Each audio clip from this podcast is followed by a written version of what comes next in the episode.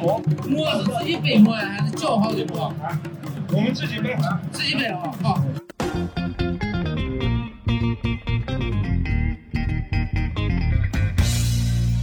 Hello，各位听众朋友们，大家好，欢迎收听新一期的掰馍会谈，我是主播小石。今天跟我这个搭班一起聊天的还是大家的老熟人白师傅啊，白师傅先打声招呼吧。Hello，大家好啊！隔了可能俩月吧，是终于又回来录节目了，非常开心啊，又跟大家见面了。欢迎欢迎白师傅回归啊！嗯然后今天我们这个有请的嘉宾是大家这个翘首以盼，这个大家非常喜爱的这个罗威罗老师，罗老师再给我们打个招呼吧。Hello，大家好。上一次来录节目是二零二二年的七月，过了快一年又来。哇，这罗老师记得好精准，非常之上心。啊，这罗老师来了，大家就知道这这一定是一个知识非常密集的一期啊，大家这个做好准备。就是罗老师要带我们去参观博物馆了啊，上回罗老师录的那个考古博物馆那一期，就是第一个是很受大家欢迎，然后第二个是我把它发布到一些社交平台之后，真的就是帮助到了一些朋友。有一些人他就是说听着我们的这个播客节目，然后去转了那个考古博物院。然后他觉得就收获满满。这鉴于考古博物馆这期这个颇受好评啊，然后所以我们又在这个马上到来的暑期啊，然后这个西安也要马上进入到真正的旅游旺季了，我们也请罗老师再来跟我们聊一聊西安博物院。罗老师第一次上掰馍会谈聊，其实就是聊的他作为西安博物院的这个志愿者，分享他一些工作的经历，然后在博物馆当志愿者你要干嘛干嘛。在罗老师聊西安博物院志愿者的那一期的内容里头，其实我们主要把内容聚焦在了志愿者这个工作本身，对对啊，没有过多的聊博物馆的内容博物馆。的馆藏。对啊，以及对那个丰富的这个文博知识，其实都没有太提到。呃，熟悉罗老师的朋友应该知道，就是他除了在他的这个本职工作单位之外，在西安出没的最多的地方，应该就是这个西安博物院，对吧？然后，那么罗老师对这个博物院的这个馆藏也是了如指掌。然后，因为在那儿从事了非常多年的这个这个志愿者的这个讲解服务嘛，所以说可以说是对这个馆藏如数家珍啊，随便拎一件就能给你讲很讲出很多很多很丰富的文博知识。所以我们这期把罗老师讲呃请来，就是想给大家做一期这种全景式的语音式的导览，让大家如果去西安博物院的时候呢，如果你不想花钱请这些呃讲解的这个讲解员。然后呢，也自己可能不想做一些什么功课，你们就来听我们的节目，包你把这个西安博物院了解个比较通透，然后玩的比较开心。接着白师傅的话，我再说一下，其实罗老师的这套讲解词是非常非常有内容的。然后这个讲解词也是去参加过我们省内很多志愿者内容的评选大赛，然后并且获得优异的成绩啊。对对，对今天听、这个听我们节目的这个听众们有福了啊，就对。就你们甚至都应该付费，我觉得 一人给罗老师打十块钱是的，。是的，这啊绝对不是那个你随便在街边找导游能给你讲出来的这个水平。这个它不仅是有很丰富的内容，而且它是这个扣紧扣前沿知识，呃，紧扣这个前沿吸纳了这啊个考古学的一些最新成果在里面。，啊对的，对的。就罗老师的学习能力，我们之前也在那个其他播客呃其他的节目里 Q 到过，啊，就大家可以这次跟我们一起好好感受一下。好 OK OK，嗯，那铺垫这么多，那就有请我们这个罗老师出场啊！来，罗老师跟大家正式开始你的讲解。好，他们刚才说，其实白老师、小石说讲解词这个倒没有，这都是平常自己学习结合呃这个走访访古啊、参观啊，自己形成的一个自己风格的讲解词。但是我肯定会用最通俗语言给大家呃来介绍出来。啊，说实话，好多人说那个，包括咱们本地人说到这个西安博物院，人家可能哎，包括司机师傅都说，哎，西安博物院在那里，在那啊？对啊，我说校园塔，哎，对，啊然后小雁塔，结果一去，人家经常给我停到小雁塔小学门口。啊，哎，师傅是这？我说你得再往前走，下一个门口才是咱们西安。对，它其实是你如果要去，朋友们要去这个西安博物院的话，是在这个朱雀路上的那个门儿，对我一般建议咱们都是从不要去友谊路路上那个门儿，友谊路上那个门，因为平常有时候有这个团体游客参观，从那地方进，然后检票就。是这个西安一直在过年状态嘛，那排队排的都能排到这个友谊路和朱雀大街的这个十字路口这个地方，所以从西门进的话就比较快捷。其实西安博物院啊，它是在这个小雁塔的基础上建起来的。像它小雁塔是世界遗产，是一九六一年第一批全国重点文物保护单位。然后也应该是在上个世纪九十年代末，咱们当时西安市文物局啊，包括这个小雁塔东边的那一片绿地里面有西安市文物保护考古研究院的这些专家，因为他们同一个单位嘛，他们当时在盘包括可能是日常的这研究，发现自己的家底儿还挺丰厚的，完完全全可以建一个博物馆起来。所以到了这个世纪之交的两千年，然后西安博物院的这个主管工程奠基了。到了两千零四年呢，小雁塔历史文化公园项目，也就是西安博物院的园区建设开工。到两千零七年五月十八日，西安博物院就正式建成开馆了。所以当时西安博物院它筹建期间啊，咱们这个政府就调拨了西安市文物库房收藏的各类文物十二万件。哦，这么咱们现在西安博物院就咱们一般在官网上看到数字啊，就是十三万多件，你可以想象啊，完完全全是可以非常完整的一做一个展出来。而且当时刚开展的时候，还从这个西安市的郊区啊、县这些调配文物两百多件，做了一个临时陈列，叫金鸡遗珍。我估计咱们播客的听友可能很多人，甚至我反正我都没看过这个展。哦，我第一次去小雁塔、去西安博物院都是二零一一年，我成为西安博物院志愿者是二零一七年，到今年应该是第七个年头了。啊，所以咱们像一般来，哎，就是从西门进去，大家一定要记得来约票啊。西安博物院的这个票还是比较好约的，票不要钱，免费，但是得提前预约，凭身份证就行。对，带上身份证。而且咱们从西安博物院一进来就是什么呢？能看到西门一进来就有一个雕塑。就是咱们我们馆的一级文物，也可以说是我们馆的一个镇馆之宝之一的这个三彩腾空马，而且在它的左后方就可以看到若隐若现的小雁塔，它那个啊视角还是非常好，视角非常啊。好，对，给外地朋友科普一下，可能外地朋友不知道，因为听这个罗老师刚刚说，这个西安博物院是在小雁塔的基础上建成的，这可能有的人满脑子问号，说这个塔上面怎么建一个博物院是吧？其实这样子，就是小雁塔它本身是在一座古寺庙里，对吧？大建福寺，然后现在在这个今天的西安市，在这个寺庙的遗址上把它拓展成公园儿，然后在这个公园里面建成了这样一座博物院啊，它并不是在这个塔上或者什么什么样。对啊我刚刚说小雁塔上建起来博物馆，就是意思就是在小雁塔原来应该叫小雁塔文物保管所嘛，还是什么陈列所这一类，对在这个单位基础上建了这个西安博物院这个地方。所以其实进来啊，小雁塔这个环境，西安博物院的环境特别好。进来在咱们进博物馆前，在右侧的这个草地上能看到整个园区吧，包括嗯他能看到从这个就是宋五代以来的这个石狮子，再加上馆里面的隋唐的这个石狮子，你就可以看到各种时代的石狮子。而且小雁塔也是我特别喜欢去一个地方，就是它这个地方融合了小雁塔本身，还有寺庙，还有园林，还有博物院。就是你不管是去看博物馆，还是去看小雁塔，还是只是去休闲那边逛一逛，其实都是非常好的一个去处。啊，对，还要说一个，就是好多人说院和馆有啥区别？哦其实院和馆是同一个级别的。西安博物院跟陕西历史博物馆、跟秦始皇帝陵博物院，包括什么宝鸡新东纪博物院、延安革命教育纪念馆啊，这都是国家一级博物馆。，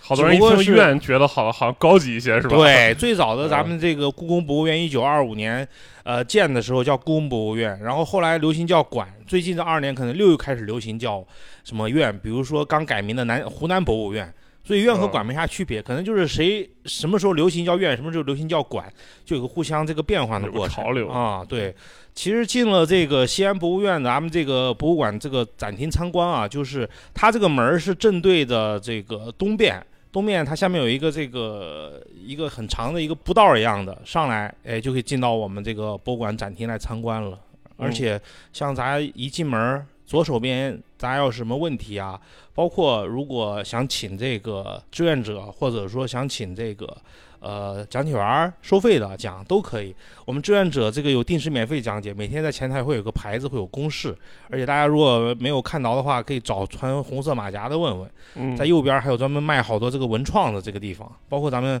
呃网网山的文创是不是也在那地方也有 啊？对，打广告对啊。对包括咱们之前上过咱们节目的那个汤老师，就是我的同事，他也是在这个西安博物院当这个志愿者讲解员。大家如果去西安博物院，也可以碰见罗老师，也可以碰见他。碰到就是偶遇，因为嗯上次我在讲这个花月醉雕庵大唐金镶线珠展三月快闭展的时候，还碰到了咱们的群友，人家还认出来我了，所以这哦啊对。是咱们掰馍的群友吗？白白魔的群友，哦好像是他那个群友是位女性朋友，然后他跟他的应该是老公还是男朋友在一起，然后她跟我打招呼，她她那个她的那个男女朋友也跟我打招呼，包括到了那个五月二十二号，西安博物院办这个这一次国际博物馆日这个文博之夜嘛，嗯，然后我也碰到好多可能我不知道有没有通过掰馍认识我，但好多人都说呀，这你你就是罗老师。我其实我都不知道他们从哪来的。这罗老师人脉太广了，这不 指不定从哪个路子认识了。不是，主要是应该是就是这个圈子本来就他就不大，然后罗老师在这个圈子中也比较知名，所以大家应该都会比较比较熟悉吧。我我也碰到偶遇过罗老师啊，就是我去西安博物院搬货的时候，当时我形象非常之狼狈啊，就是那个油头满面，然后拖了个大板车，然后往上拉，我一抬头看见了罗老师，呃，当时十分尴尬。一抬头看到我在拍他的黑照 啊！其实说回来，咱们进到这个博物馆以后，而且好多人可能进来先就要问卫生间在哪，卫生间就在一进来这个前台的后方。因为它这个呃西安博物院包含了这个建福寺园林啊和小雁塔，还有这个博物馆这边，所以它这个卫生间比较分布。所以我觉得在这儿，虽然咱们是一个全景式的导览，我就把这些东西给说透。哦，对，前台旁边还有可以租什么呢？可以租这种就是语音导览的这种设备，嗯但是这个里面它是不提供，它用的是这个有线耳机。如果你有这个插针孔的那种有线耳机是可以用的，它三点五毫米。对，它不配蓝牙的。要是你嗯呃没有耳机，也不想买它，花钱买它的耳机，你就得凑近耳朵。凑近啥啊？直接听咱节目就行了。啊，就是我咋把这忘了？还啊，凑就是？咱们刚好宣传西博院也宣传一下啊，往后面走，进入咱们这个进了第一道门以后，会看到右手边有一个整个介绍西安博物院的这个展厅布置的。因为好多游客一来，他不知道我们西安博物院的基本陈列啊，嗯其实是在地下负一层，嗯很多人就直奔二二楼，或者说一楼的这个佛教造像以及就是临展。哎，所以好多人就把错过了。所以我觉得来的话，哎，咱们可以了解一下西安博物院有哪些这个陈列。像咱们负一层是咱们的这个基本陈列，叫古都西安。然后这个地上的这一层呢，一般是一个是宝相庄严，这个是一个长期的这个一个专题展啊，也叫特展。然后还有一个就是这个现在在展的长安有故里丝路少年大唐行的这个临展啊，展期预计是半年左右。啊，再到楼上上楼梯的二楼有这个玉器和书画展，还有这个我们西安博物院教育推广部从事这个就是文博教育啊活动的这个乐知学堂，我们大致就是分了这几个，所以我觉得大多数来咱们就先从这个基本陈列负一层开始参观。说完这三个展览啊，咱们这个西安博物院的这个包括很多中国博物馆、外国博物馆，它陈列展览就分了三种。一种是叫这个常设展览，就是我们所说的像西安博物院啊、像陕西历史博物馆之类的，叫这个通史陈列。再就是我们这个像西安博物院的这个佛教造像、书画、玉器，这个属于专题陈列。最后再就是我们说的这个像《丝路少年大唐行》，这个叫临时陈列。所以我们一进来，哎，看到这个地上这个一楼大厅贼壮观的，就是它这个上面地上的这个有历代西安或者长安都城的变迁。从最早的西周的这个封号，到秦九都八迁以后定都的这个咸阳，然后再到汉长安城，包括是汉长安城周边在西汉末年、新莽时期的这个礼制建筑，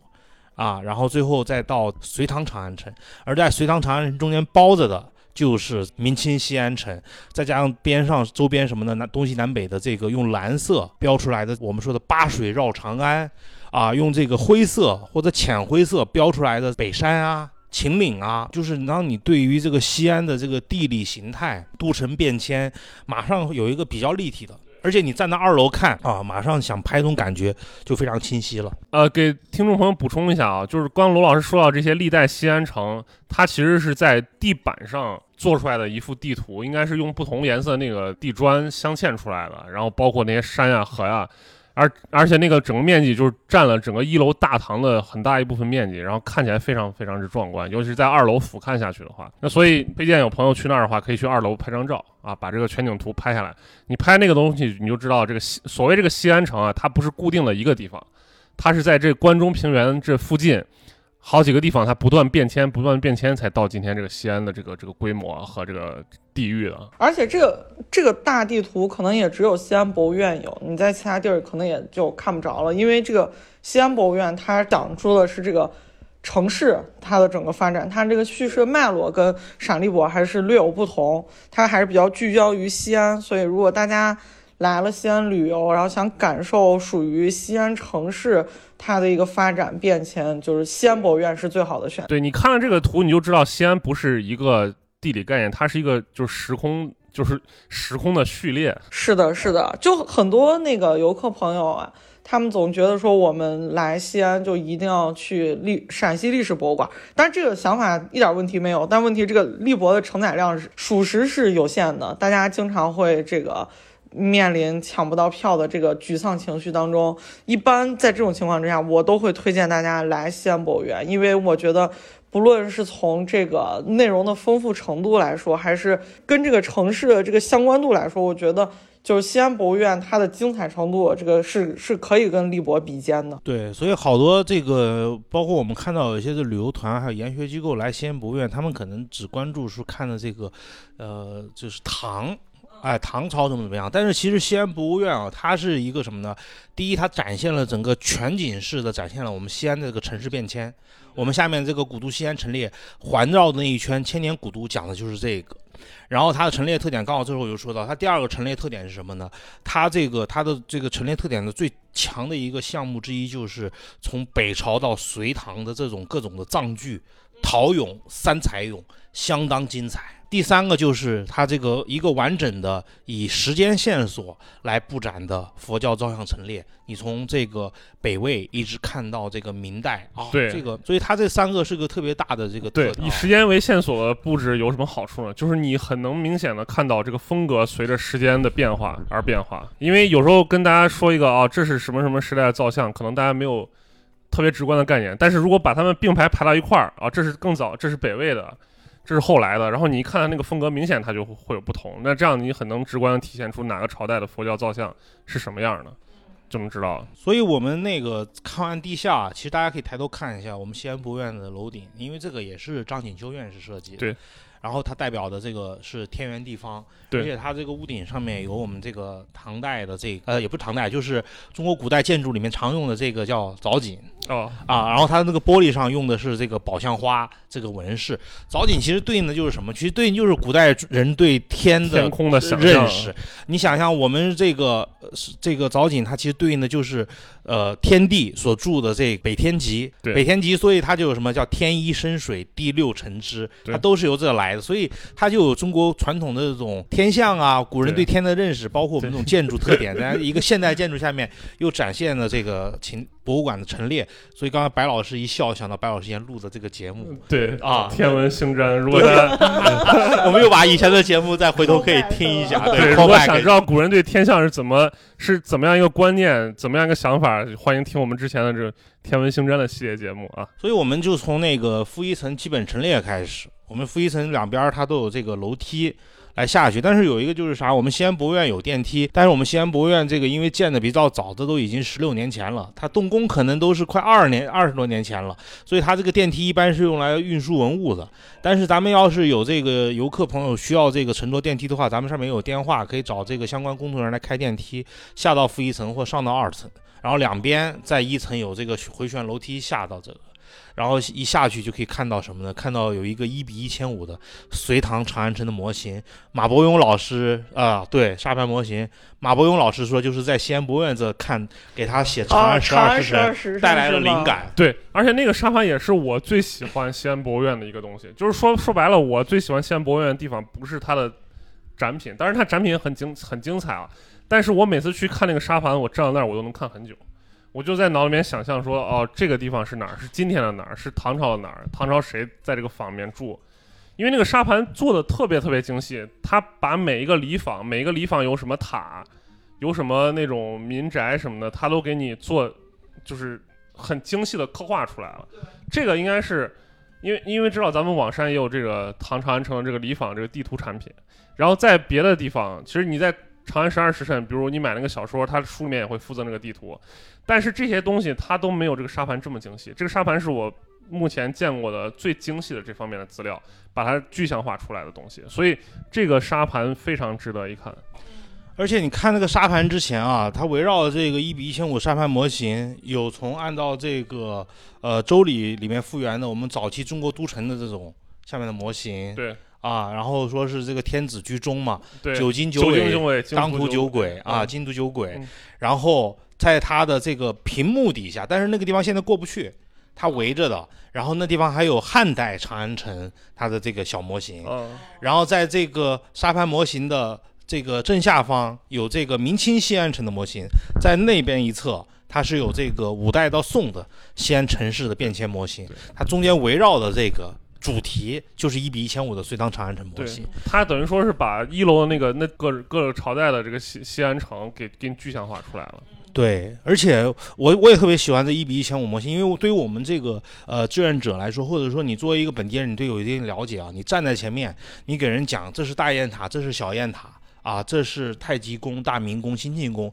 这个时候我们就有一个所指，我们能知道在哪地方，我们可以对带它来回这个游走在它三个方向。而且你像我们再配上有一些这个比较好的这个图片，比如说我们网山做的那个地图，哎，我们对的这哪一个房哪一个房，哎，嗯我们就马上就能找。而且因为我觉得最有意思的就是什么呢？就是我们可以介绍哪个名人曾经生活在这个坊里面，而这个坊它现在是西安的哪个地方？这个马上我觉得就是会拉近一个。人跟历历史史的距距离，对，哪怕你是一个普通人，你会听，哇塞，这里面曾经说的这么牛逼的诗人，而且就是说，你是如果是你是西安人的话，你来这儿，你至少可以找找你家在哪儿。我家在是哪个？这当唐朝哪个房里面，对吧？在这个沙盘模型的后面还有一个大的模型，就是大明宫麟德殿的模型。哦，啊，对那是一个非常大的一个巨型的单体建筑，所以它放在那，它其实就是让你能参观，所以它这个时候就是展现了我们这种大唐或者说我们唐朝的这个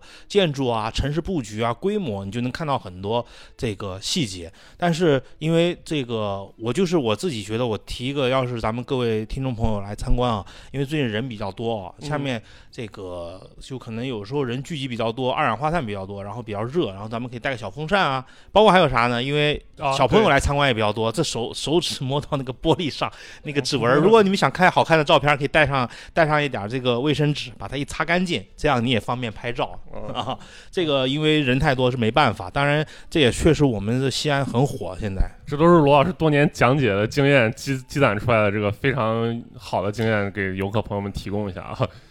对，所以我们看完了这个就是模型啊，沙盘模型，然后了解了我们西安这个城市变迁。很多人就说：“哎，那展厅在哪？你你得下了台阶往后面走，地上它其实有标识，但是可能有时候人多，它可以挡住，地上有标识，往后面走。然后你进展厅前，你不要忽略什么呢？我们那一圈儿对它是有展览的，因为我们下面这个基本陈列，它其实是叫古都西安，嗯环的那一圈叫千年古都。讲述西安城市变迁，后面还有这个呃呃西安的这个帝都万象和府城华章这两个展展展厅。我补充一下啊，就是西安博物院的这个地理结构大概是一个，就是这整个这个建筑是一个圆形的，这个厅是个圆形的。嗯，刚我们说这个唐长安城的沙盘，还有各种朝代西安城这个沙盘是在这个圆形的中心，相当于。嗯然后，但是展厅呢是在这个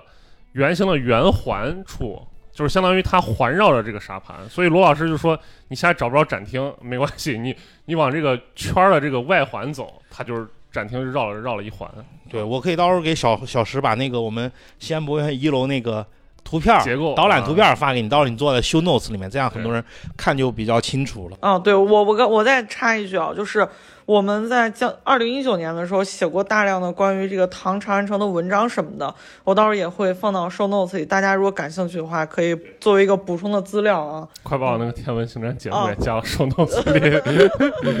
行，嗯没问题。就是好好好好做 show notes 会提提升我们的收听量、嗯转发量、嗯点赞量啊。好，我们言归正传，我们再说回来，我们到这个千年古都这一块儿啊，其实进去是什么呢？进去千年古都，它一进来就可以看到是我们这个西安这个地区发现最早人类活动，就是我们说的蓝田猿人嗯啊，它这个恭王岭的照片啊，包括下面就是半坡博物馆。嗯然后它还有就是呃西安地区十三个朝代它的这个介绍，我们常说的是周秦汉唐，但中间还有一些小的这些政权，它都算在我们这一些里面。还有这个秦岭的地图，让你了解我们整个除了西安以外，整个这个关中地区乃至到陕南，再往北过渡点到这个陕北黄土高原的南缘是什么样的环境，然后他就开始进入这个周的这个时代了，讲了周人的这个从迁到这个迁徙。对，迁徙再迁回来，包括后面还能看到这个西周时期的大的这个锦圈嗯然后这个水的这个水管管道，包括我们还能看到秦砖。西安博物院文物里面也有这个呃秦始皇帝陵的这个重葬坑发掘出来的这些文物，包括在展厅里面放的有，这也是个秦砖，也是来自那个地方。其实罗老师呃说的那个水管，这是我记得我很多年前第一次去这个西安博物院，给我第一个震撼的。啊，不是，这第一个震撼是那个地图啊、沙盘啥的，就是展品里面第一个震撼的点，就是虽然那个水管看着就是很朴实，没有什么花里胡哨的那种，就是很精美的样貌，但是我感觉在当年那个年代，就是人已经开始有这个意识，做这种排水啊什么的，这种就给我感觉是非常震撼的。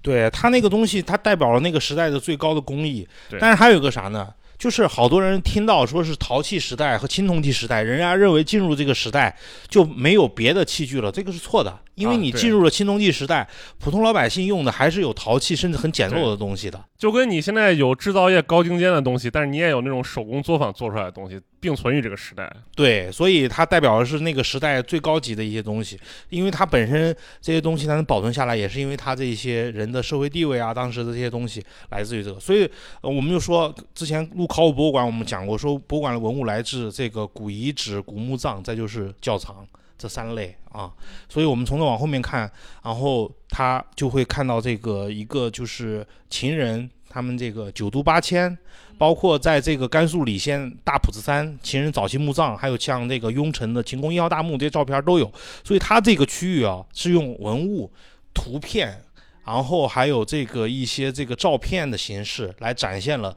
西安城市变迁。它虽然是西安城市变迁，它串起来好多这些考古发现，好多一些小的知识点。你要真的能把这些东西，我觉得了解下来的话，那就是。可以非常通俗地了解西安历史了，就是可以说是这个呃五代或者宋以前西安的历史就非常清楚了。就我们嗯老说这个古都西安，古都西安，你这个西安博物馆，你把这些小的知识点、小的细节看完之后，你就明白什么叫真正的古都西安。然后再解补充解释一下罗老师刚说那个名词“九都八迁”，就是九个都城迁了，就是迁移了八次，就是防止有的人就是他可能听不明白这四个字儿是哪四个字儿，我给解释一下。对，因为啊秦人现在一般认为主流观点，他是来自于山东的胶东半岛，在哦周灭商的时候站错了队，被赶到了遥远的甘肃的边秦地这个啊秦秦地地西陲。其实就是天水啊那啊，对，嗯然后又因为护送秦王周东迁有功，最后他们重新，然后在这个重新封地，然后嗯他们其实就是东归，他比如东迁东归，因为他们都来自东边。然后在这边可以看到这些，然后过去以后，他这一段是西周和秦就完了，他到后面又开始出现了什么呢？就是进入了汉的时代，就是我们有了这个长安城的历史这个时代。因为我们嗯经常说长安，长安这个名字哪来的？我们有时候就解读我们现代人视角，就是解读是长治久安。其实最早是秦始皇把他的弟弟陈角，嗯一亩地陈角。嗯，封到了长安乡这个地方，对，长安乡它这个地方大致就是今天我们的这个机场老高速六春浦收费站这个边儿啊，然后非常细致了，已经。对呀、然后才有了这个长安的名称。然后你看，像它它也有咸阳，咸阳是什么？一般认为咸阳其实就是山南水北叫阳面，它在渭河的北面，李世民葬的昭陵的九宗山南面，它两边都是阳面。咸就是英文里面的哦 B O T H 就是阳 both 就啊，都两个阳啊，对，嗯都阳，所以叫咸阳。然后西安这个名称就是到了这个明代，徐达赶走蒙元统治者以后，在一对三六九还一三七零年的时候，西北安定之役嘛，所以我们的名字就是这样的。对这个西安府城挂牌仪式，这个我们在那个环城 City Walk 那期有讲，在啊对你你愿意听可以回听一下。对环城公园里面有嗯那个这个当年这个场景的这个，就是长安改名西安的这个雕，也不算改名吧，就是就挂命名为挂牌安西安府挂府牌的这个嗯这个雕像啊。对，但是然后我们就是看到这个汉长安城，他用照片展示了这个汉长安城。现在他应该说，或者说在考古时候，像一些很多的这个照片，包括印象非常深的就是长乐宫五号宫殿遗址，因为那个地方我还去参观过。长乐宫五号宫殿遗址，它在照片上有，呃，我看的是已经建起来了，这个建筑有屋顶了。但是他那会儿就直接是一个航拍，可能是那会儿还没有飞行器的话，是在热气球上拍的，或者哦起重机给吊起来，哦吊车吊起来。然后他那个地方为啥印象深？他那样可能是这个古代的唐汉代的冰窖、冰库在那个地方、啊。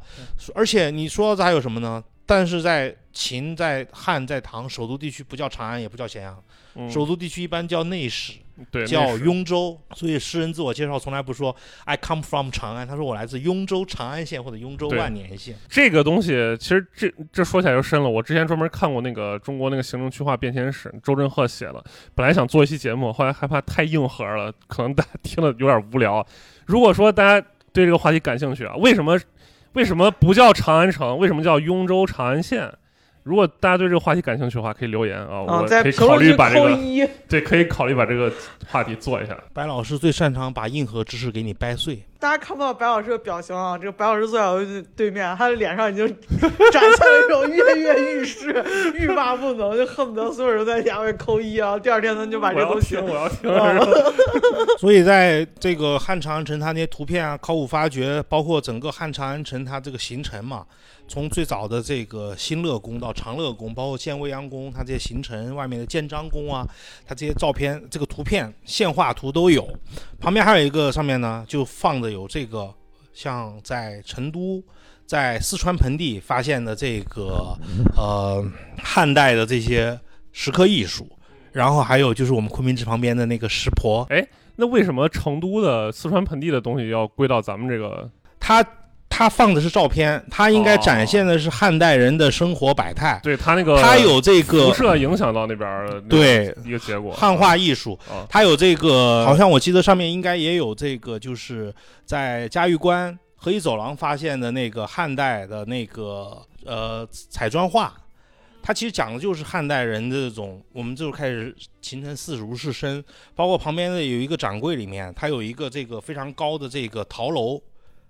陶楼它放在这儿，我觉得有一个很重要意义是它展现了唐当时这个汉代人对于地下生活的一个想象，因为汉代人的时候，他们认为开始个什么呢？有一个新的认知，就是人去世以后，灵魂会飞升上天，肉体留在地上。而他的灵魂可能就通过墓室里面，像高等级墓葬里面的四神二十八星宿壁画，我们交大一九八七年建施工时候发现那种类似，然后再随着这个里面的陶楼，可能象征的是他的家庭的财富，因为有庄园嘛，然后飞升上天。而且我觉得这个还有什么呢？你看到这个地方，它马上后面就要到唐，它可以对应的就是后面的大雁塔、小雁塔，因为我们中国人塔的这个技术啊。我们说大雁塔、雁塔、雁塔，它不是本土的，它是有外中外融合的。所以早期印度的塔就是那种伏波型的，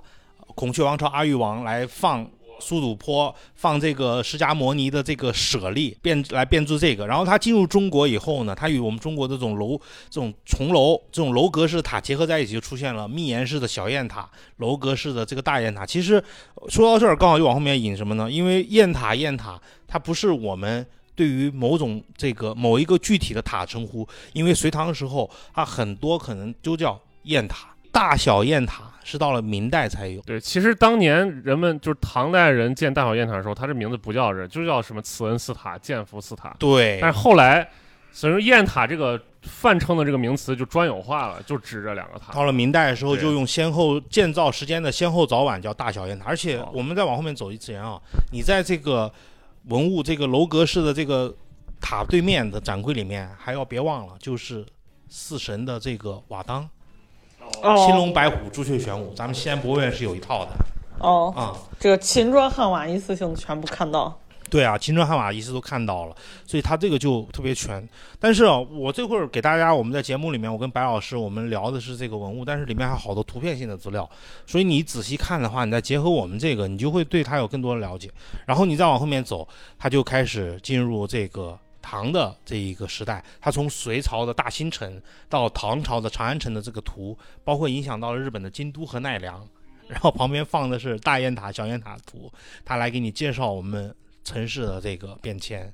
哈，然后你一往后面走，他就刚好可以看到谁呢？杨红军先生复原的大明宫含元殿的那个效果图。然后你一转身，又可以看到刚才我们提到的这个麟德殿的模型就在你身后了。所以它这个布展是非常有精心巧妙的。所以它这个在介绍唐朝的时候呢，我觉得就是我们可以搭配刚才看到的沙盘模型，重点了解这个城市的这个这些里和方的这个制度。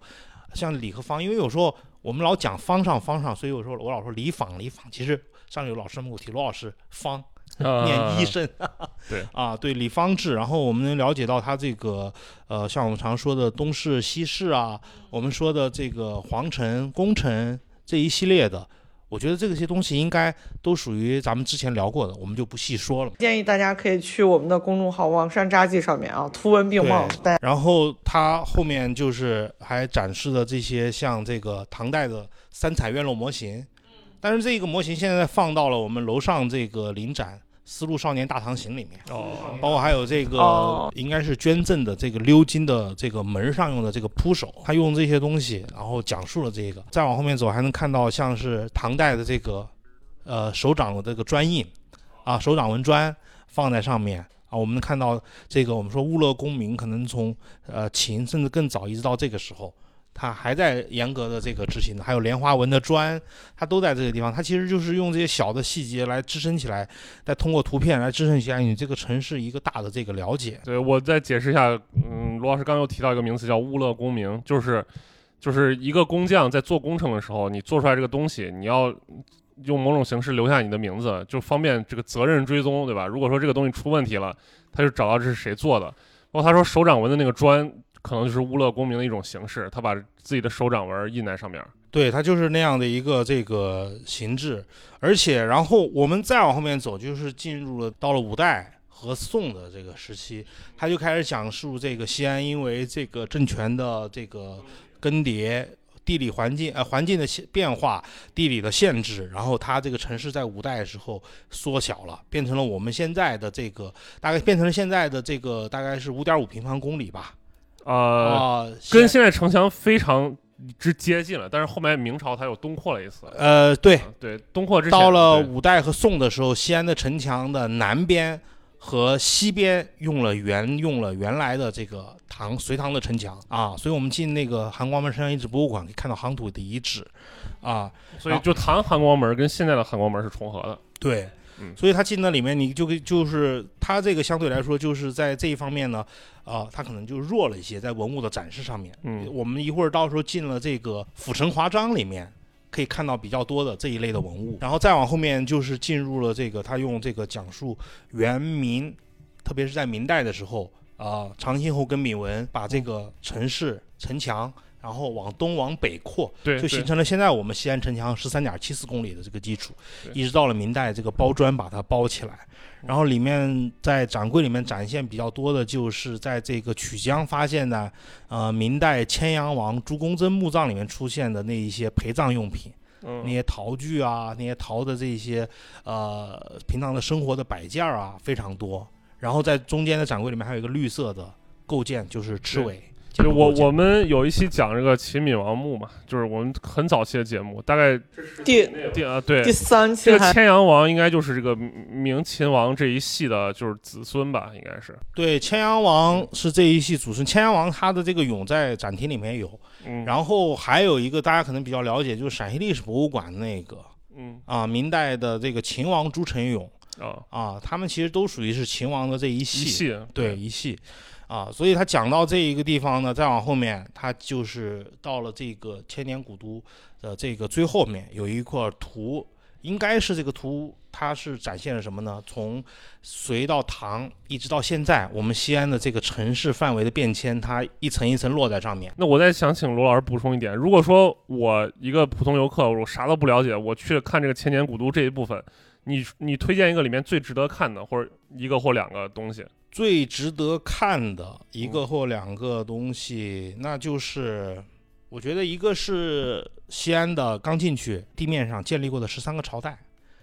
对，你能了解到这个地方，就是通，就是怎么说呢，就是纵览式的了解，对，时间轴上了解，然后呢再去看，一个是这个就是地图，这是可以归为一类，嗯，汉长安城，嗯，隋唐长安城加最后面。历代都城变迁这三张图，哦，你就能了解到西安这个城市的这个对这千年变迁啊，对对。但是那里面文物其实也都非常好，但是要你要说文物的话，我最推荐的就是我们说的四神瓦当。所以大家记住了，要去看这个第一部分这个千年古都这个展，需要这个从时间上和地理上通过这个图去了解一下西安的变迁史，同时还要看这个瓦当啊，这是最值得看的重点。所以其实你转到这个地方，就是转到这个千年古都开始和结束，这地方有个通道，你再往后面走，就是西安博物院的二三展厅，展的就是帝都万象和浮尘华章、这两个了。这两个展厅也是我们去年的五月十八日前刚重新装修完，然后升级完，它这个就是感觉非常好，因为这个展厅的这个布置啊，呃，装修啊，它是用非常现代的理念。它但是啊，它是什么呢？它与我们常了解的这种按时间线索，它又稍微有点不同。嗯，它是按这种主题形式对对对，来展陈，但是有一个最大的这个符号，这个或者说颜色的识别，就是西周到秦到这个就是汉以前啊，它用的颜色是类似于青铜的这种蓝绿青色铜，时代，嗯对。然后从汉到唐的这个时代，它的背景墙颜色用的是黄色，对，而且是那种明黄，就它明度非对。然后到了唐以后，到了这个包括到清末民国前这一段时间，它用的是蓝色。属于这种不是那种天蓝色，是那种紫蓝色，非常的典雅。这个可能每个人视觉有差异，但是它颜色就非常好识别。然后，而且它整个展厅里面呢，在它的墙上画了一条这个时间轴的线，Before Common Era BCE 到公元开始。一条线，两个展厅上面都有。你在看这些时候，你就比较好的时候能了解这些文物它所对应的这个时代。而且它一进来还有什么呢？第二展厅帝都万象展厅一进来，它还这个有青铜器，它的这个名称啊，这个以前是我们是也有一块这个板子，这一次给它更新升级了。反正都是一些生僻字儿，对就，很难认的那种，什么玉啊，什么各种，就好多字儿我都不会念，说实话。啊，青铜器里面其实讲的讲很多，而且青铜器它因为最新的研究啊，它有些青铜器的这个名称还变了，啊，它展牌换了，然后那个字儿，反正我们在日常的输入法里面还打不出来。对，我记得有一件文物，然后所以可能好多老师都问我，所以我就给他们也问了相关的老师，所以这个因为是最新的研究啊，所以他们哦就会更新，这个是很经常的事儿。但是我觉得我们通过看那个，我们至少能识别，哎，这个是什么样的器型。比如说它这个展现上一进来就可以看到，一个是一个盘，一个是一个仪。它不是在一个地方出土的，但是仪和盘放在一起，它讲述就是我们说的沃罐之礼。而这背后又是什么呢？我们说西安这些朝代，周秦汉唐为啥重要？因为周就是讲述的是周令礼，定礼制，对啊，我们讲文明懂礼懂礼貌就是从这来的。嗯，汉是啊，秦是铸造了我们大一统，汉是把我们国家这种民族精神。对民族精神，包括为什么叫汉族嘛？对不对？啊文化的识别都在这时候开始。到了隋唐，开放包容，所以它这各有侧重，就在这个。而且它这个一进来，在这个这边这个展柜呢，是很多的这个青铜器，包括有这个呃提梁的这个兽面俑，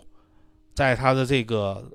呃展柜的这个上面一层。用来放一种这个西周时候祭祀用的这种酒，叫巨唱，哈，都有。但是这些啊，咱们呃，因为就是包括我们的日常志愿者讲解，我们不会说每个文物都讲，因为这限于时间嘛，没法每个文物都讲。但是我觉得我们看的时候呢，一方面是可以听跟着志愿者讲解，或者你租的导览器啊，这样来进行一些关注；还有就是听我们的节目，也进行一些这个了解啊。其实呃，它这个中间在这个展柜旁边有两个单独的两个大的展柜，放了两个鼎，一个是勾连云雷纹大鼎，还有一个。那个就不是鼎了，那个叫这个永于。西周时期，一个叫施永的人，他获得田地授田的时候的事儿，记在了上面，上面刻了一百二十三个字儿。那个纡就是我们说的这个容器的纡，坛盂的纡，就应该都知道了。而且那个永纡是最有意思什么呢？它是上个世纪的六十年代末吧，六八年还六九年，当时的西安市文物管理部门从这个大白杨，我们西安市的这个。废品回收站里面六元七角一斤给买回来的，而且那个永纡上面还能看到什么呢？有看到像芭蕉纹、芭蕉纹一样的那个蝉纹嗯啊，像蕉叶纹一样的蝉纹，还有这个大象，嗯，它有一个大象的鼻子是断了，露出了里面的这个芯儿，所以这些东西它都讲述了我们这个青铜器，我们讲述了西安这边的这个历史。其实青铜器上，我就跟他经常跟这个游客说，我们青铜器上其实刻了就三种内容。一个像勇于，哎，这个是什么？这是天子派他下面的大臣来给你授田，这个是啥？记录了领导给你干了什么事儿。对，因为就是大家对青铜器可能就是有人不是特别了解，青铜器它除了作为一个日常的就的器就贵族日常使用器具之外，它还是实际上它是有一个记录文字的作用，它就相当于一个记事本儿。把一些国家重大事件，或者说这个青铜器主人他有什么功绩啊什么，他都在上面写了。这是后来的这些，等于说你用个日常的瓶瓶罐罐是没有这个功能的。对啊，他又没有那那时候没有酒器嘛，那没那个时候说错了，那时候没有这个笔记本儿，竹简，没有纸，它青铜器上刻一百个字儿以上，那都是对于我们来说都是国之重器，那都是很高级别的文物。一个是你看，就是领导派他下面的人或者领导来参与过什么样的事儿，分田地啊、授田这一类。第二，就像这个何尊立轨嗯，记录了自己或者祖先干过什么事儿。嗯第三类可能就是一些什么呢？记录了这个青铜器的主人生前或者呃去世以后他的一些言语行为。啊，我说这这这三类啊，可以归结为一句话，叫做“不忘初心，牢记使命”。而且他这个掌柜的这两个鼎，这两个这一个鼎一个盂的旁边儿有一个展柜，里面还放了好多的这个酒器，嗯，制啊，还有这一些不同的这个呃酒器的这种形制，让你来，嗯。因为酒器酒本身就是古代人在粮食有富余条件下，它才会产生的东西。这种对嗯。产生这种这种富余的这种物品，而且它这种东西呢又是可以通神的，对。所以你想想早期这个人类他要通通灵的话，他就要通过烧香喝酒来达到通灵这种其实。你不要想象说，你一说酒气，好像就跟咱现在就是什么喝大酒去，然后就是那种，呃就是天天没事干那种酒蒙子那种形象。其实并不是啊，酒在在就是在这个周朝，就是青铜时代，它是非常珍贵的东西，而是贵族才能享受，而且他们也不是说拿这个当成一个日呃怎常社么说，它是。跟礼制是有非常强的这个相关性的，它是一个上升到国家制度、政治的这种这种这种层面的东西。对它非常有很很强的这个相关性，而且非常巧合的是啥呢？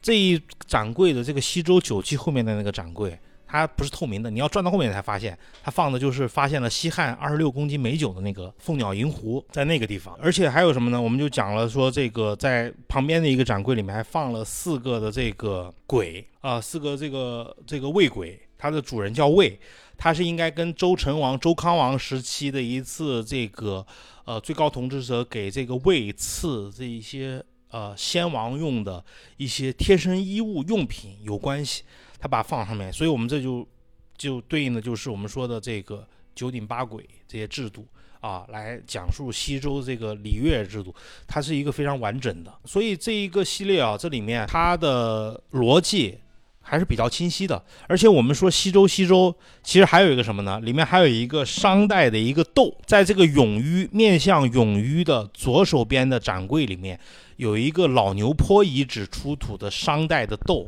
你知道为啥要说这个吗？因为这个老牛坡遗址，它如果对应的是在商代的话，这个就是我们常在小时候看《封神演义》《封神榜》里面说的，当时为了监视这个姬姓家族，建了一有一个崇侯崇国，崇侯虎，崇侯虎就是他，对对对对，这个在简商，就是之前我们节目推荐过的简商那本书里面，他也有提到过。对，而且这个本来老牛坡遗址在陕西考古博物馆也是有专门来介绍陈列，所以它定位的是我们这个地区可以是对应到夏的时代，所以它那个文物是商的时代，你可以看到这个历史还是非常悠久的啊。所以我们这一下子就把西周这些青铜器啊，我们用挑重点给大家讲了一遍啊，然后你再往后面走，你就可以看到非常醒目的一个展柜里面有一个高足的玉杯，还有两个这个金的这个虎饰。这就是到了秦的这个时代了。但是旁边的这个展柜里面还放有这个什么呢？放有这个编钟，所以他这个时候就是一方面是有这个礼制，一方面这时候有秦的时代。像那个高足玉杯，以前是在我们二楼的玉器展厅陈列放着的，现在这一次的这个新展布展以后也都拿了下来。现在把它编到这个时间线里了。对啊，他是一九七五年当时的这个阿房宫乡的一个农民公社的一个农民在地里面挖出来的，啊，所以它对应的那个范围刚好就是当时的这个秦宫的这个范围，所以它很可能就是曾经秦始皇用过的皇室用品啊，可能是用来他日常的饮酒、啊，用水、喝水用，还有可能就是喝天上承接的那个玉露玉露。对，长生不老用的。嗯啊，而且那两个金虎式，那两个金虎式就是比没有这个明确的这个发现的这个时间，一个是呃秦早期，一个是秦的晚期，它都来自于宝鸡，它应该是征集还是捐赠过来的。所以那个那两个虎，一个是这个比较可爱，像猫一样的呲牙咧嘴的，还有一个是回头的虎。所以我就我在这看常就想到什么呢？它因为我们中国没有狮子，只有老虎，嗯，所以老虎作为百兽之王，所以才后面有了这个虎符，而不是狮符师傅啊。所以它这个开始就是让大家了解到，我们就要进入秦的这个时代。但是在这个呃三个文物的后面还有一个区域，它展现了什么？有陶器，有这个蹦刀。哎，你看一下，突然又回到了这个。感觉好像是从青铜时期倒退了，为什么？因为这可能就展现了当时绝大多数老百姓的生活的这个心态啊，所以它并不说是青铜时代所有人都有青铜，但它会也会有陶器，也会有比较简单的时代，而且它那个展柜里面还有一个非常大的一个简形壶，简形壶是秦人或者秦国秦朝最大的这个文物特征之一，而且简形壶在中国的这个发现哈。就是基本上是按照秦国征服统一六国的这个脚步啊，它遍布到当时六国的势力范围内有发现。简云壶之前一般认为是什么呢？一种是用来装这个种子或者装液体用的，它这个腹比较大嘛，腹大然后口比较小。还有一种就是用来埋在地上，或者说放在地面。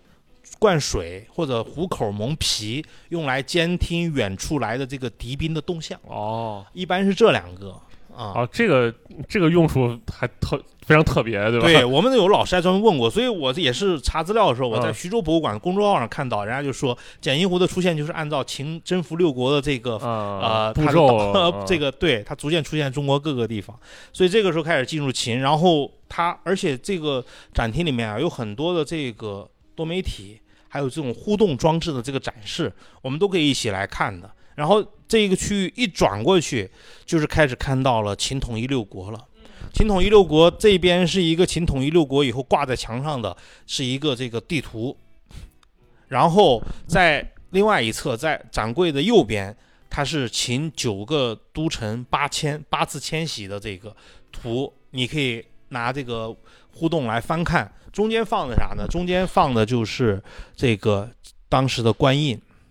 还有秦统一六国前后，当时各国和中央用的这个货币。就是大家听到那个秦什么九都八迁什么这种，就觉得是不是特别夸张？因为后来朝代它迁都并不像这么频繁。但是其实其实我想说的是，在这种早期，就尤其是先秦时期，不管夏商周这些，他们迁都是非常频繁的，基本上就是。几十年或者什么，他就会会迁一次，就不像咱现在说哦，在后后来的朝代，什么清朝呀，什么定都之后，他就不挪了，他不，他就是就怎么说呢？早期他还是这个流动性非常之强。然后，所以他这个展柜里面啊，到说到秦这个展柜，他一边放的是官印，嗯，左边放的官印，右边放的是货币。他从各种的什么刀币啊、这个以鼻钱。包括秦的这个半两开始讲到最后的，他这个说什么？我觉得这一方面其实就是说秦在统一以后对中国制度的建设。哦，我们官制是不是？呃，三公九秦政法。对啊，百代皆行秦政，三公九卿制度，货币最后都用秦半两。对，包括我们到后面也有一个地区到了汉唐讲用的这个同样的汉五铢啊，汉五铢开元通宝，为什么？董仲舒说过，什么是大一统？大一统就是时间的大一统。我们用同样的货币，后来有同样年号的货币，就是对这个政权的承认。对啊，所以这个就是非常好。但是货币这个东西，我不是因为这个东西又涉及到另外一个很专业的方向，我不是特别懂这方面。但是我觉得这个有懂的朋友，我们可以再到涉及到经济史、金融那方面，对，而且还有涉及到这个文物的鉴赏这些、嗯、啊。好，感兴趣朋友可以在群里我们一起交流啊。然后转过来这边的这个文物这个展柜里面放了有一个跪坐的这个秦俑，嗯啊基座，这个就是应该是九二年还是什么八几年秦始皇陵的陪从葬坑里面哦出土到这儿来的。他应该之前。就是我们研究认为他是个养马的这个周人，哦啊，他是跪坐在地上，而且一般我就会在这儿聊到，我们就说我们中国人这个什么时候开始坐起来？你看一下白老师，我们现在都垂足坐啊啊，小时大概像葛优瘫北京躺一样嗯靠在那，然后所以早期因为我们受限于我们说的地下半地下，而且我们当时中国没有那种大屋顶的技术。而且还有什么呢？我们地上一般最简单就是铺一个这个席子叫砚，再铺一个比较好的叫席，然后它四个脚要拿这个席阵给压着，不让它卷曲把人绊倒。所以我们说的这个宴席由此而来，而且这个时候跪坐，他一般垂足坐什么时候呢？就是到了这个，呃，随着佛教传入中国，你看像唐代的乐山大佛，四川县县有大佛嘛，垂足坐。在唐宋时候，我们说内藤湖南的《唐宋变革说》，包括在这个五五代的这个《韩熙载夜宴图》里面就有垂足坐，有坐在榻上面的。这个时候垂足坐开始普及了。中间还有一个很重要的时代，就是我们到后面可能讲这个胡人的时候，讲这个史君墓、石果啊这些外来民族的墓葬的时候会提到，就是马扎。床前明月光，床就有人说它就是马扎好好好好，原来床是这意思。啊，对，有这样的观点啊。胡床，它叫胡床嘛，它啊，它叫马扎。但但是这个呃跪坐俑旁边放的都是什么呢？放的都是这个有一篇图片给你讲的这个车马器上面用的那些东西。哎，罗老师，我想嗯插插一个问题啊，就是你说这个贵作俑是个养马的周人，对就是为什么我们能判断出他是个周人哎呀，你这个问题还真问到我了。啊？反正我记得这个展在之前我们嗯没有重新更更新的时候，当时他就是呃放的写的周人，他可能是哦应该是当时他这个从葬坑可能嗯就是在埋有这些一些马。或者说那种哦跟水清坑类似的一种功能性的坑中发现的，对我为啥问这个问题？就是嗯秦人祖先不是给周人养马吗？嗯，这为什么到这个秦始皇的这个陪葬墓里，周人就给他养马？不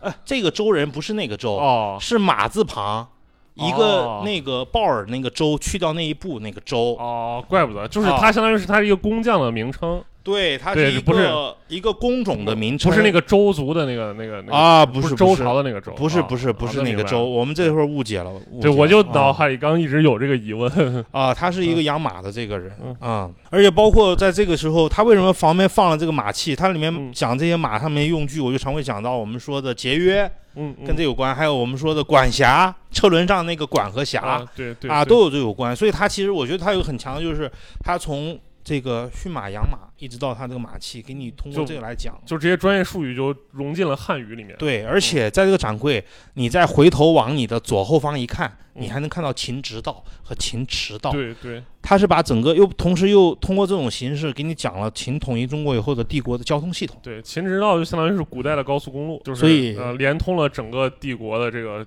交通，这样子更有利于促进大一统的这个格局。对，而且你在这个展柜前面站着，你再往右手一看嗯，它上面挂了一就是我们画的这个一百九十五件禁呃这个拍的一百九十五件禁止出国文物之一的，呃秦始皇兵马俑的那个一号立车。啊，还有就是那个二号的温良车，他所乘坐的那个车，就非常精细的那个，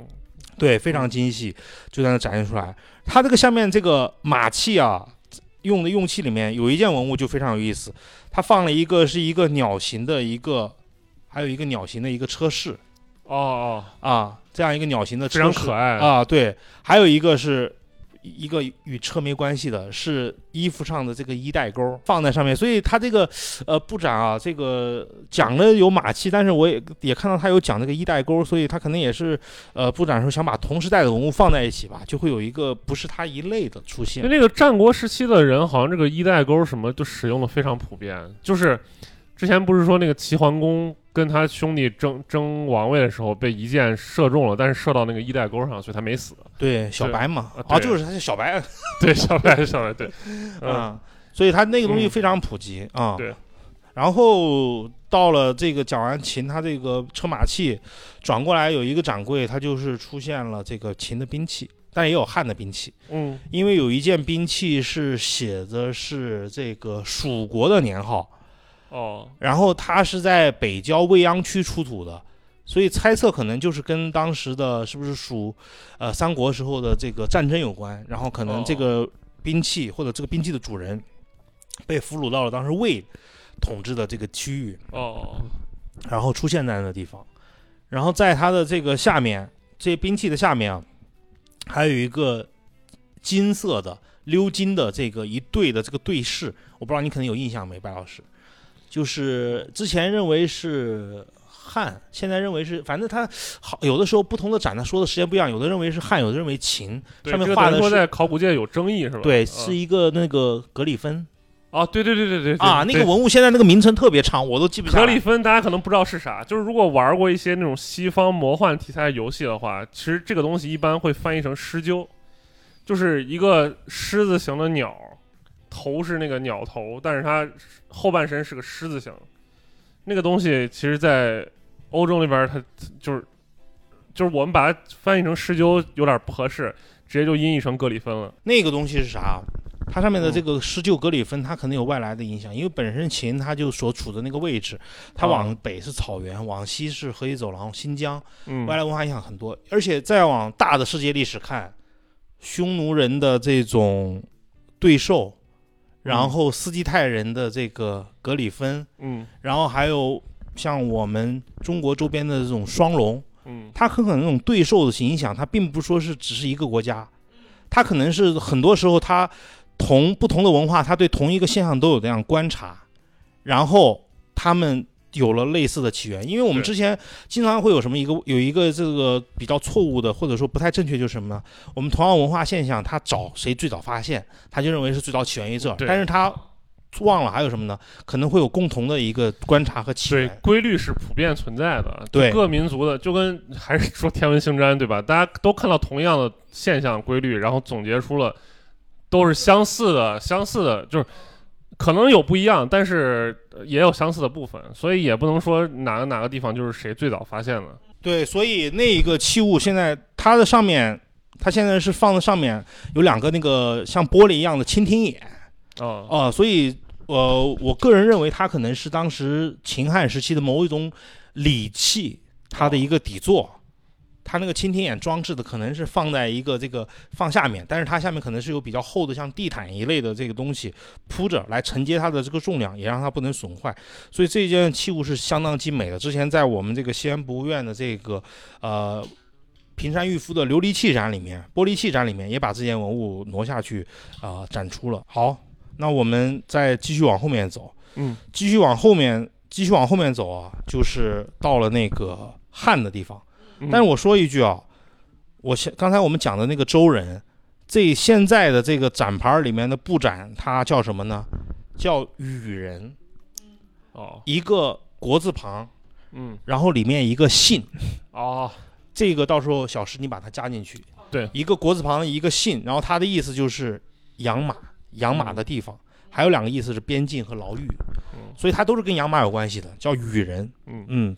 好，我们再往后面走，就开始看到这个墙体的这个装饰的颜色就变了。因为变成大一统王朝的首都了。对啊，而且你一过去，在右手边可以看到什么汉代的瓦当，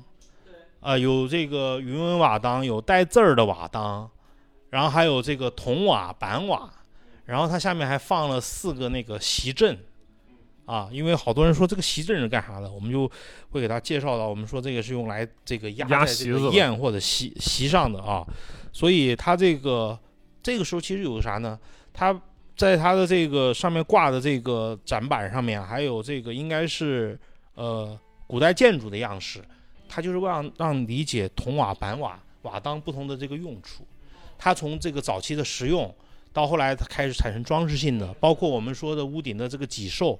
这一类都是从实用到装饰性嘛，所以它这个呃不仅是皇家建筑，民用建筑也开始大量使用这些东西。我我在这儿先就是简单的插一句啊，就是有一部分人来西安，他们会选择一种比较特殊的伴手礼，就是汉代的瓦当。这个东西，你看我这个放到博物馆里束之高阁的东西，但实际上你花你花个万把千块钱，你就能买买到一个正儿八经的汉瓦当，这东西拿回当西安太伴手礼多了。我觉得其实摆你家文创也挺有意思的。你家那个伞，你看最近这西安下雨下的，人家说龙王在这发月卡。你家那个汉代的那个酒器上那个云纹那些图案放的错金银同方那个上面的、啊，那个做的挺好看的。嗯，所以他这会儿讲的是建筑材料，然后你看完这个展柜，你再一转，那个展柜的左边嗯是各个时代的这个印章嗯，啊，各个时代印章，其中有一枚印章，你们知道是谁的吗？张汤的铜印。哦，哦，对，我差点说汤的那个独孤信，但是想信业独孤信在闪立波 对，对啊，所以这个是张汤的，所以这个东西就是，哎，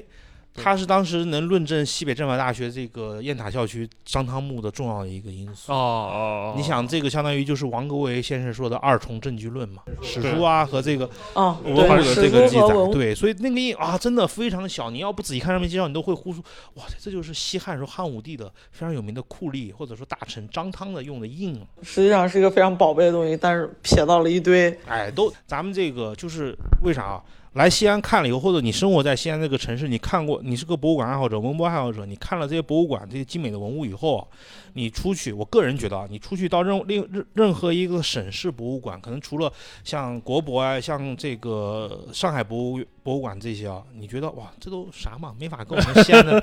这个这个我没有贬低任何人的意思啊，但是确实因为这个地方曾经是帝都，这个地方所出土的大量文物资源支撑起了这种。我我说实话，我心里嗯一直有点这种感受，但是我一直没敢说。哎呀，我的心态就是说，咱去出去看都是学习啊，不管啥东西，它都是这个时代的忠实记录啊，咱看就行了。我我前一阵儿，我前一阵儿刚好去了那个麦积山，然后看那个天水博物馆，那个虽说是甘肃天水，但是它这个特别的陕西，它那个碑上面全部都刻的什么西安府啥的，然后我还到他们那个文庙去看。然后他那个文庙上面的是什么西安府颁发的，巴拉巴拉，我当时都觉得震惊了。我就说这已经走了这么远了，所以还没有小时去离开天水博物馆没我幸运。我一九年去的时候，人家把那个打开了，我就看到了那个上个世纪八十年代发还七十年代发现的天水的那个粟特人的石塔。哦，那个在它一个封闭的地方。你这个疑问其实就是跟古代行政区划有关，还是那个话题。如果想听的话，大家就留言。哦，我们刚才讲到了那官印，官印这个展柜，它是一个展柜，它左边是官印，右边是各个时代的这个货币。又讲回到货币了，它里面我看我记得有有哪些货币，它有这个五铢的这个铜范，还有说这个大权五十的铜范，包括秦半两的铜范。权是啥？因为古代把货币也叫权，对，所以有大就是那个权泉水的权泉。对，嗯然后包括非常稀少的，就是王莽新朝新莽时代的，对，这个呃叫一刀平五千，还有一个是叫七刀五百，对你听这个名字就特别怪，对吧？什么叫一刀平五千？其实就是王莽那那个时代，这个新朝，首先它存在时间很短，再再加上那会儿已经到了这个，就相当于他接这个汉东汉末期，呃，不是错了，西汉末期这个烂摊子嘛。当时经济已经经济体制已经就是接近崩溃了，所以他就出了很多那种，说我这一个钱能顶你过去多少多少钱，出了很多这种东西，所以叫什么一刀平五千。他其实就是他因为要做大量的赏赐，所以他要通过这一相当于这一枚刀币换别人五千枚的半两钱，这就是收割财富嘛。他就试图通过这个东西重塑一个这个货币体系，但是结果没塑好，把自己塑没了，就是大概这种感觉。对啊，包括到后面唐代的什么开元通宝、开元通宝的金钱啊，还有这个乾元重宝。重宝其实在我们这个新展《丝路少年大唐行》里面也放了。重其实是讲的是加大的、加重的大钱。但是我一直以为那个是重宝，哎，我觉得念重和念重都无所谓，都行是吧？因为它是重宝的意思就是加重大钱，所以我给我们志愿者培训的时候，我说你念重宝、重宝，我觉得都 OK，但是具体哦读音，我一直以为重宝就是说这玩意儿特值钱，就重。不不不，它是加重的大钱。开元通宝一般一枚是四点五克，然后这个乾元重宝或者重宝，它是到了安史之乱的时候，唐德宗的这个有一个财这个财相叫第五旗发行的，相当于是一枚值六克。一枚六克的话，它可以在那个时候，他们是六克可以换十枚开元通宝，六克的铜器就相当于 double 的就是对是吧？double 太多了嗯啊、嗯所以这个它其实也是讲述的这个时代的变迁，讲述的这个货币啊，还有这个行政制度的这个统一。但你转身到后面啊，那个展柜里面放的就是非常有意思了，放的有什么呢？有这个金饼，然后还有这个马蹄金和灵指金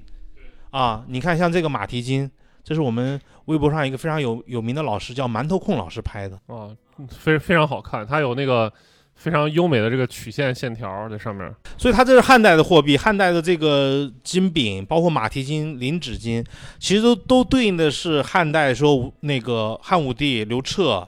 你想他捕获麒麟，对，获得天马，包括他的年号，你看叫元首，元首，呃，捞到这个鼎叫这个元元鼎都是年号和货币上年号，货币上用都是什么？都展现了这个皇帝想干什么事儿的这个想法。对啊，而且用这个年号，用这个货币也是对这个政权的认同，也是大一统。所以你看完这个官印，看完这个货币，你转到后面来看到什么？你转到后面来看到是汉代的金饼、马蹄金、麟纸金。马蹄金、麟纸金，而且你想象汉武帝那时候获得天马，他把这个年号改名叫元寿，打上鼎叫元鼎。所以他这些上面这些东西，一方面是它展示了那个时代的军功，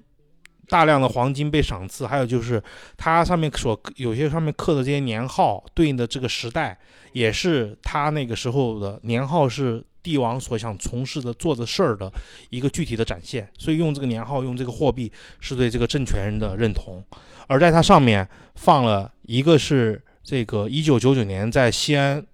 中学出土的这个唐代的这个金锭，那个金锭上面啊写了一个瑶州，瑶州是哪？就是今天云南的楚雄。楚雄在应该是在楚雄在昆明的西北方向，如果没记错的话，他所以他是唐朝经略当时云南的这个桥头堡，因为唐高宗的时候，这个南诏对六诏嘛，他最后是南诏统一了，然后他们这是就是在吐蕃和这个唐朝之间游走两端啊，然后而且这个他们要巩固边疆，同时还要防范的这些人来进攻他们，所以当时唐朝到了这个唐高宗年龙朔年间，在云南设立了这个叫瑶州都督府，在云南西部，然后从四川抽调军队去这个政府。然后派官员开始这个行政管理，所以这个金锭是什么？这个金锭我们一般有时候介绍就介绍应该是唐代的这个早期的租庸调制度，开始到那地方已经推行，说明唐朝的治理已经就已经给那儿儿这个地方收上税了，就说明他已经切实的有这个地方的管辖权了。对。对，但是但是啥有个什么问题呢？这个上面这个文物可以看到，因为当时唐朝的外交它主要集集中于西部和北部的边防前线，节度使重镇都在那个地方，所以他到这个地方的这个官员的治理能力可能要差一些，所以后来就不断的有这个反叛啊、叛乱啊这些，然后有的官员就大臣就建议撤销这个瑶州都督府，然后但是到了唐玄宗的时代啊，南诏他这个统治者一个叫皮罗格的就横空出世了，南诏这这个帝王非常有意思啊，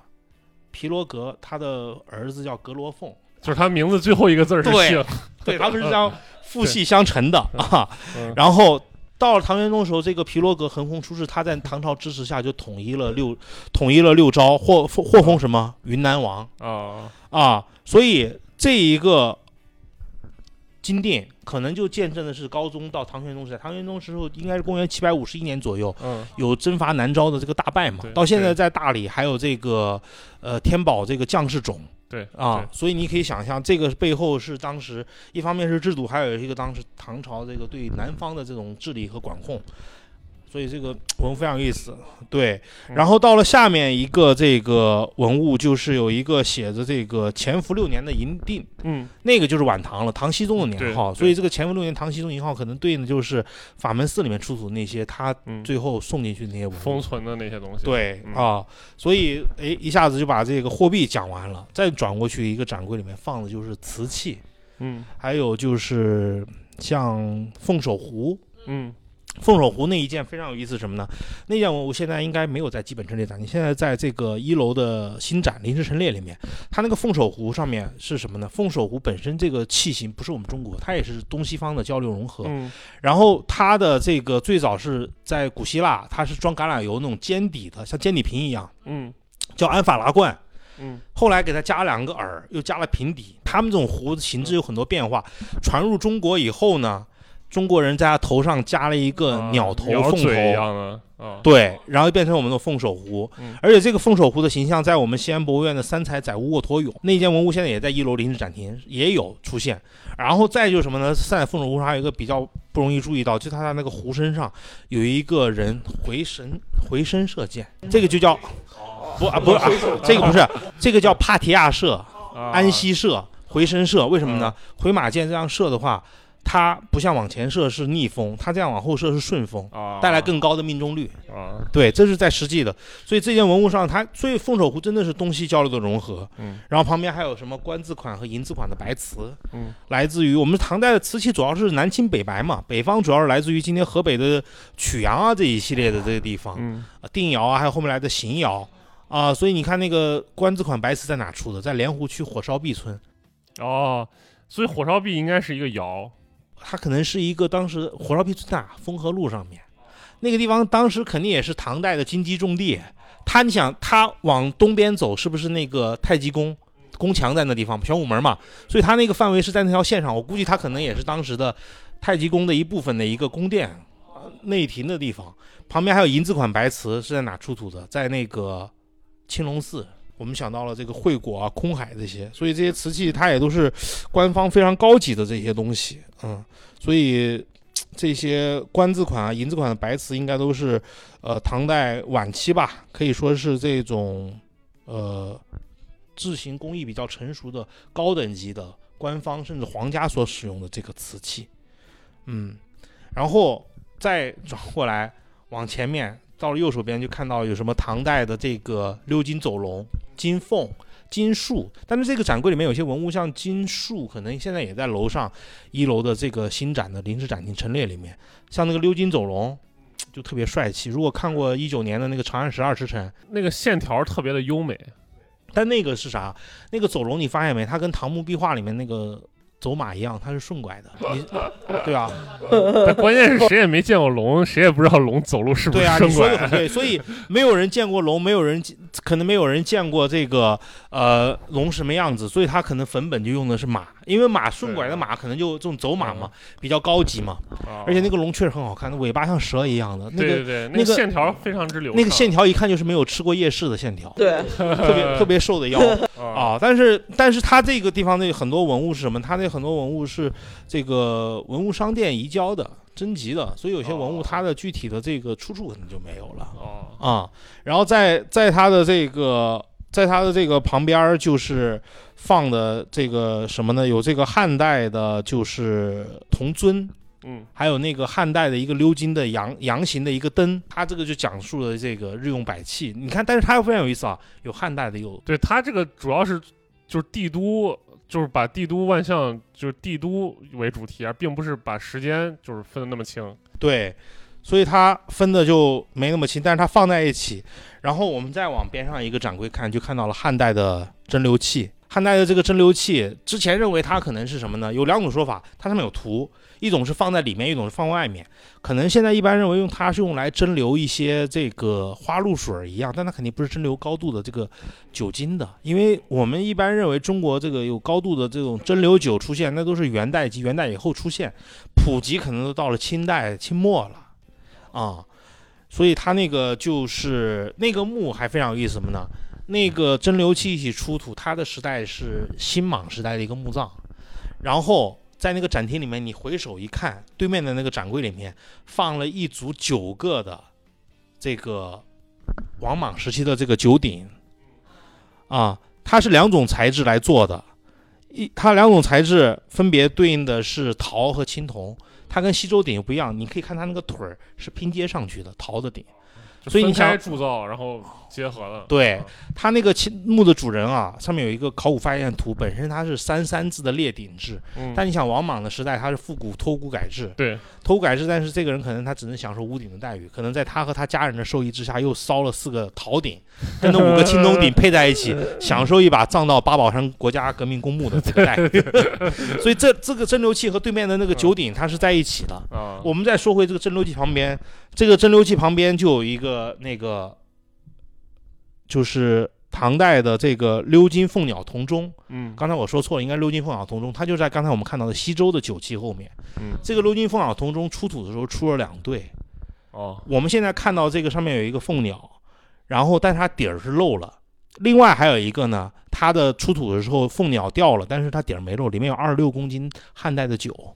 蓝色的。之前这个展厅没有改展的时候，他就放了类似的这种液体，蓝色液体放在旁边，因为它可能是酒里面的水与这个呃铜铜反啊。产生化学反应，产生了无水硫酸铜对，啊。哎，本身以前的酒也是绿的，呃，对，你说有绿的，还有就是之前一八年、一七年发布的考古报告啊，就是秦汉新城那边考古发现汉代还是秦代的酒，它在那个应该是陶器啊、青铜器里面出来的，是偏黄色的。哦，它但是它这个酒啊，在湖南博物院就是二零一八还一九年重新开那个展览里面介绍这个酒是来自湖南衡阳的，叫灵酒。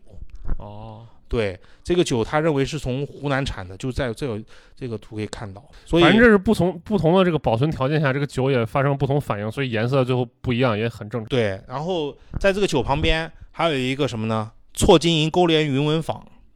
那就是咱们网上文创那把伞就用这个图案。那个那个还非常有意思，那个错那个云纹坊出土地方就在南小巷，离我家贼近，所以那个它这两个器物放在一起非常有意思是什么呢？它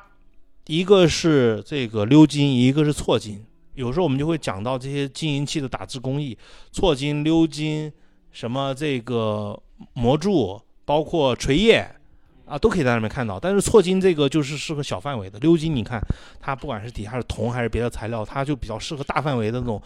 跟这个表面清洗干净嘛，然后跟金和汞的混合液涂抹在上面，通过二次加热，然后汞的熔点比较低，就自动析出了，然后再进行打磨啊，就相当于镀镀金，就是在对，所以你看，自古以来这个酒这个东西，它其实都是一个非常重要的交往的媒体啊。它它它，但它不仅不仅仅是酗酒，还有就是它这种社交、祭祀，它都需要这些东西。这两件器物上面，然后我们咔嚓再转到旁边的这个展柜上面，就看到好多铜镜。这个铜镜特别多，这个铜镜那个满满一墙，但是最好看的铜镜现在刚好也在楼上，他出了好长的时间差，我感觉从二零二零年底开始就出差，到现在才回来。就是这个，呃，二零零二年出土于灞桥区马家沟村的金贝瑞兽葡萄镜，啊，对，那是一个印象挺深刻，那是一个金的这个框框子盖在它的上面。而且想说的话，好多人说，为啥我们看到铜镜是这样的？我们看到都是铜镜的 反背面、反面，因为铜镜它的这个正面，因为好多人还就是对着那个花纹去照，说 这这照照不到呀。因为铜镜它经过长时间的这个在地下保存，我们西安这个地方它不像这个极湿或者极干，嗯半干不湿它容易生锈。所以你看，包括我们看到这个宋画里面，嗯，古代人要拿这个水银，每年给铜镜要进行打磨来抛光嘞。所以我们展的都是铜镜背后面的这个纹饰，纹饰好看，这还吸引人啊。像这个铜镜比较有意思，这个金贝瑞兽葡萄镜啊，它是二零零二年这个墓葬是谁呢？它的墓主人叫严时威，他还有个弟弟叫严之威，在武则天六百九十年登基以后，曾经作为使节出使突厥。当时嫁的是武家的一个是武三思还是谁的孩子，嗯嫁过去以后，突厥的这个可汗找事儿呢，说你们李家不是还有两个孩子活的吗？就是指的李显和李旦。显对，其实他就是找事儿，然后最后他说不行，我要李家的，我不要你们武家的，然后就直接把这个他的弟弟颜之威绑起来，嗯然后叛乱进攻唐朝。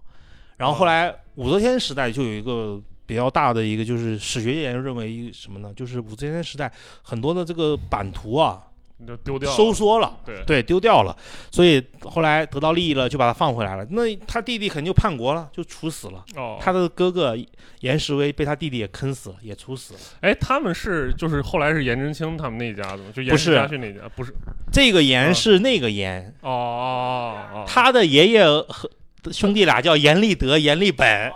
哦那个严所以这个严可能是来自西域的，他们可能也是胡人哦。啊。所以我想那个严家他不是叫颜之推吗？跟那个那个是嗯颜颜值的颜，对啊颜色的颜那个你说那个严家他生活在哪？他们来长安以后，生活在朱雀大街那边有一个坊叫叫什么坊？我现在突然想不起来了。啊朱雀大街往西边，从从北往南的第二个坊，那个坊因为生活了好多这个就是南方来的人，叫所以叫吴尔坊，啊，对对对对对，想起来了叫吴尔坊啊嗯。所以那个坊我记得看叫什么？那个坊叫通化坊严师古，那是颜真卿的四世祖，欧阳询、殷仲荣、沈月兵全住在那。啊严家与殷家通婚，颜真卿父亲去世，然后母亲殷氏抚养他，哦他就受殷令明、殷仲荣的影响，再加上欧阳询、张旭的影响。西安博物院有一件我们说的国国宝的国宝，全国博物馆一共包括各大机构一百九十五件禁止出境文物，西安博物院就这一件，但这件文物不展出。这个照片是二零一五年的五月十八日，当时西安博物院开了一个展，这个叫彩绘车马铜镜，直径是七十二厘米还是七十五厘米？就在那一次，可能很低调的展出了三个月。陕历博有个类似，但是比它小，直径，而且这个这个铜镜它是在哪？在上个世纪八十年代还是啥？在那个今天我们红庙坡百货公司的工地出土的。哎，那这个为什么是那么珍贵呢？这个一方面是它的大，嗯还有一方面是它这个呃上面的这个彩绘人物啊，这些非常的这个形象。就艺术水准比较高，然后再加上它比较大。对，所以我觉得，而且我们继续说，而且我们这个铜镜啊，还有一个就是什么呢？一九六三年，在这个红庙坡百货公司这个地方工地出土了一个西西汉的彩绘人物车马镜，这个铜镜特别大，直径二十七点五厘米。然后，因为它出土的数量数量特别少，而且什么呢？彩绘镜它流行时间特别短，主要集中在战国时期。这件铜镜出土的时候啊，一一方面它来自于西汉的这个首都地区，彩绘精美，出土的时候这个色彩特别鲜亮明亮，所以它后来就成为了西安博物院的唯一一件一百九十五件禁止出境文物之一。哦，那等于说就是由于它一个就是特别大，再就是它的这个艺术水准特别高，对所以就是特别珍贵。对，所以它只在二零一五年五月十八号，当时西安博物院办的一个展里面，非常低调的展了三个月。嗯因为嗯，这个确实我去西博那么多次，我没有见过。对它主要可能受嗯，可能受制于各方面的限制吧，所以这个文物嗯很少能出来展，能看到的话真的是非常值得。嗯，我也只是看过两次。好，我们继续往后面展。我们看完铜镜啊，我们转到那一面，刚才就是我们说的这个王莽时期的这个九鼎啊，包括它的旁边还放了一个什么呢？上林剑的这个铜剑，上面就刻了“上林”两个字，一个非常大的，像一个这个水盆、水缸一样的啊。那个其实也就是我们说的，我们说这个铜镜还有一个什么名称叫止水，止水为镜，止水为剑，把水倒到这里面，我们来照人。那会儿没有铜镜就是这样用的嘛。对他后来可能也是在一些宫廷建筑前面放这些东西来防火呀、灭火用的。然后，对，然后到了旁边的这个展柜呢，它就展现了是汉唐时代的这个庄园经济，因为随着土地人口的发展膨胀，所以就有了庄园。啊，我们所以说汉代是怎么说？汉代是一些豪侠建立的朝代，但是西汉是这样，东汉是豪强，河南、河北的大的这些庄园就非常多。对，所以它那里面有什么绿釉的陶锦、绿釉带册的陶猪圈，然然后各种的我们说的农家风情。对 嗯，陶灶啊、鸡、猪、羊啊，还有什么百枝灯、牛拉车这一系列的。所以它那个一个是绿釉带册猪圈，好多地方都有，其实也就讲述了我们这个猪是杂食性动物。后来才慢慢开始进就入是给大家可以详细讲一下，就是一个上面是厕所，下面是猪圈对。啊，因为早期猪肉是猪是杂食性动物，而且它的散热性差，它会在包括它的排泄物的液体里打滚，所以早期你像文明诞生地的犹太人啊，包括穆斯林，他不吃猪肉，它是有共同的这个溯源的。但是随着这个也科学养殖，人口的膨胀，嗯猪肉这时候它虽然是杂食性动物，但是从这个北宋到明就开始出现什么呢？拿这个大豆的豆渣，啊，什么水葫芦这一系列来喂它，啊增肥就很快了。而且你想，我们就说美食大卫苏东坡发明东坡肉，所以猪肉开始进入千家百户的生活。所以这个东坡肉就是红烧肉，红烧肉为啥这么香？就是跟我们喜欢吃的烧烤一样，美拉德效应对，啊，焦褐色的，对，芳香烃焦褐色那种口味儿啊。嗯，所以这个这一个展柜讲了生活，然后他在他斜后方有个展柜放了一些西汉时期的这个两汉时期的一些这个农具，嗯。什么镰刀啊，还有这个锄头啊，嗯。它其实跟这两个展柜连在一起，但是它有一定的跨度，所以我们可以连在一起看一下，嗯。了解他的生活。然后我们转过来就看到什么呢？有一个展柜里面放的从西汉时期的这个呃彩绘的骑马俑，然后就咔出现到了五胡十六国南北朝时期那种胖胖的那种穿着 LV 驴牌风衣的风貌俑。啊啊所以这个就是开始什么呢？你就开始要逐渐过渡到这个，呃，汉以后了。嗯他这个人的这个风物非常不同，从上面瘦瘦的到下面壮壮的、胖胖的，一看它其实就是就是经生活变好了，经济发展了。啊、对时代的审美不同，因为是我经常说就是什么呢？因为游牧人口少。你想，第一个在中国建，在这个中原建立政权的匈奴人建立的前兆，他当时内附山西五部的匈奴五部人口可能是加起来男女老少六十万，但他面对当时中原人口至少是一千万左右，所以他在选择下一代的时候，他要选择比较生育对象肯定要比较壮，女性不管是在什么时候，她都能扛得下来比较好的体质，而且古代中国人跟我们现在一样，你看唐代人化妆第一步是什么？抹铅粉，对不对？所以敷铅粉还有喜欢白什么，对应的是雌性激素、荷尔蒙分泌比较强，还是生殖能力强。所以，对，所以这个东西还是什么呢？而且你到后面说，我们说唐代说是胖，唐代不是胖，唐代是以壮为美。我们在这提前说，因为整个唐代按照这个杨梅建武老师，就是陈诗雨老师啊，他参与过这个国博的这个服饰服饰展、历代服饰展布展，他的研究是什么呢？按照现在美术史上发现的壁画也好，什么这些材料啊，整个唐代是有一个瘦胖瘦的过程，而且这个以胖或者说以壮为美，只出现在李隆基登基以后的第二个十年，七百二十二年以后到安史之乱结束后的十几年，它是很短的一个时代。对天宝年间基本上。对，开元天宝这个时代啊，所以它这个是有影响，因为我们一般认为说李唐是有鲜卑化的，他是鲜卑化的汉人，或者他是汉化的鲜卑人。但是这个时候呢，就是我们说陈寅恪先生说的，这其实就是他不同民族的融合，把我们当时这个经两汉几百年的这种因塞外野蛮精悍之血，对不好的东西都给荡涤出去了啊。我们转到下一个展厅，我们就开始第三展厅开始看这个新的这个展，还是这个唐代。但是我们一进展厅，右手边就看到什么呢？右手边看到这个呃三尊这个呃这一排的这个佛造像，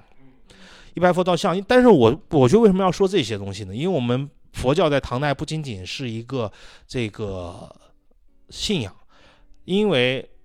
杨坚他在灭亡南朝以后，他在想象统一中国又用什么样的一个核心价值观。汉代用的是儒学，但这个儒学跟我们北宋以后的儒学不一样。汉代以前这个北宋以前儒学什么阴阳法家、思想家、杂家各种都有，什么瑞相啊、什么称谓啊这些东西，所以杨坚就想到什么呢？佛教。是南北有佛寺，从小他在尼姑庵长大，他在被尼姑养大，他的小名叫那罗延，就是这个金刚的意思。他的妻子独孤伽独罗，孤伽罗，嗯，伽罗什么沉香的意思。然后，所以他就用佛教变制佛变制佛塔，然后来做这些东西。所以这个时候隋唐的时候，佛教不仅仅是信仰空间，医疗、税收、教育，我估计哪怕婚介、婚姻介绍都在这举行。它其实是当时人们生活的一个理论基础。对，所以我在那个展厅进去，我会给大家说，我说你看那么多词啊，包括我们常说的世界，呃世呃这个世世界界宇宙世界方便，都是公元四百零一年被弄到长安的鸠摩罗什翻译的。他四百零一年到长安四百一十四年去世嘛，所以这些词我们要如果没有的话，我们中国人可能很多都不会这些词说话了。包括啥？包括刹那，包括现身说法、抖擞、心无挂碍、牛鬼蛇神、大彻大悟、自作自受、烦恼执着、心猿意马、痴心妄想、爱河解脱、心花怒放、一尘不染、割爱世界浩荡、浩劫弹指、当下五体投地、觉悟、醍醐灌顶、当头棒喝、服饰智慧和天花乱坠。这这些词基本上都是佛教带到汉语里面来了。对，所以他这一块儿就是开始讲授这个我们唐朝之前他用这些东西来普及，包括你一转身后面他这个有一个这个银的舍利观，上面嗯。可以看到嘉陵平家、对，妙音鸟，啊，看到嘉陵平家妙音鸟，嗯，然后他那个舍利观的下面还可以看到涅槃的佛啊佛陀躺在那个地方啊，，对，然后后面有一个人摸着他的脚，可能是他的大弟子迦叶，然后另外一侧还有一个赶回来的是他的这个二弟子，就是婀娜阿难啊，旁边有一个女性扶着脸，可能就是这个舍利造这个舍利银舍利观的这个功德主，可能是这个已亡人的妻子或他的孩子后辈这一类的。然后它上面还画的有这个敦煌壁画的金边画，你可以想，它这个其实就是开始给我们讲述唐朝的文化。但是呃，你要是没有一些人给你引导讲的话，你可能会觉得这就是一些佛教嘛，他们可能就觉得这只是信仰。对对对，是是是，就是现在我们佛教不是咱们的主流价值观嘛，对吧？就是认为这是一个，呃，可能是个人的选择去信仰，可能跟大多数人生活没关系。但其实，在唐代，佛教是跟每个人生活有关系的。对啊，所以你看，包括在我们那一进来那个佛教照相展厅里面，嗯，有一件这个叫是九二年出土于西安北郊汉城乡西茶村的这个这观音观音造像，啊，这两件是在楼上佛教展厅，嗯楼下展的那一件最好，因为它下面的这个狮子都没被破坏过，哦它整个是汉白玉鎏金的哦啊，它所以它从北魏的这个秀骨倾向，嗯然后一直展到这个就是呃隋唐时候，它这种形象，它其实也是艺术史的这个变化。我跟大家描述一下，罗老师现在已经拿拿起他的 iPad，iPad 里面全是这个展品的这个这个照片。然后罗老师现在就是一手举着 iPad，一手拿着麦，开始就进入一个讲解员的工作状态了。对，所以我讲的时候，一般我都配的是这个 iPad，这个有做专门做的这个导览 PPT，因为我的这个发散比较多啊。好，所以我们这个再回来啊，你看完这两个展柜，这这两块区域关于这个唐代人的精神世界和他物质世界都有这个佛教影响。旁边一个展柜里面就展现了什么呢？从汉代的这个席镇的这个陶俑啊、这个青铜的这个席镇，然后到这个隋唐时候的这个陶俑，它里面有部分陶俑是来自于这个金乡县主墓，但是因为现在随着金乡县主可能后面还要出省去展览，所以它那个里面的文物就不是特别全。像它里面的这个俑有什么吹作、吹乐作俑，啊、奏乐作俑、说唱俑阵，什么还有这个呃隋代的黄釉骑马俑、黄釉的这个狩猎狩猎俑，还有什么参军戏俑，这是金乡县主，好多俑都在那里面。说唱永镇，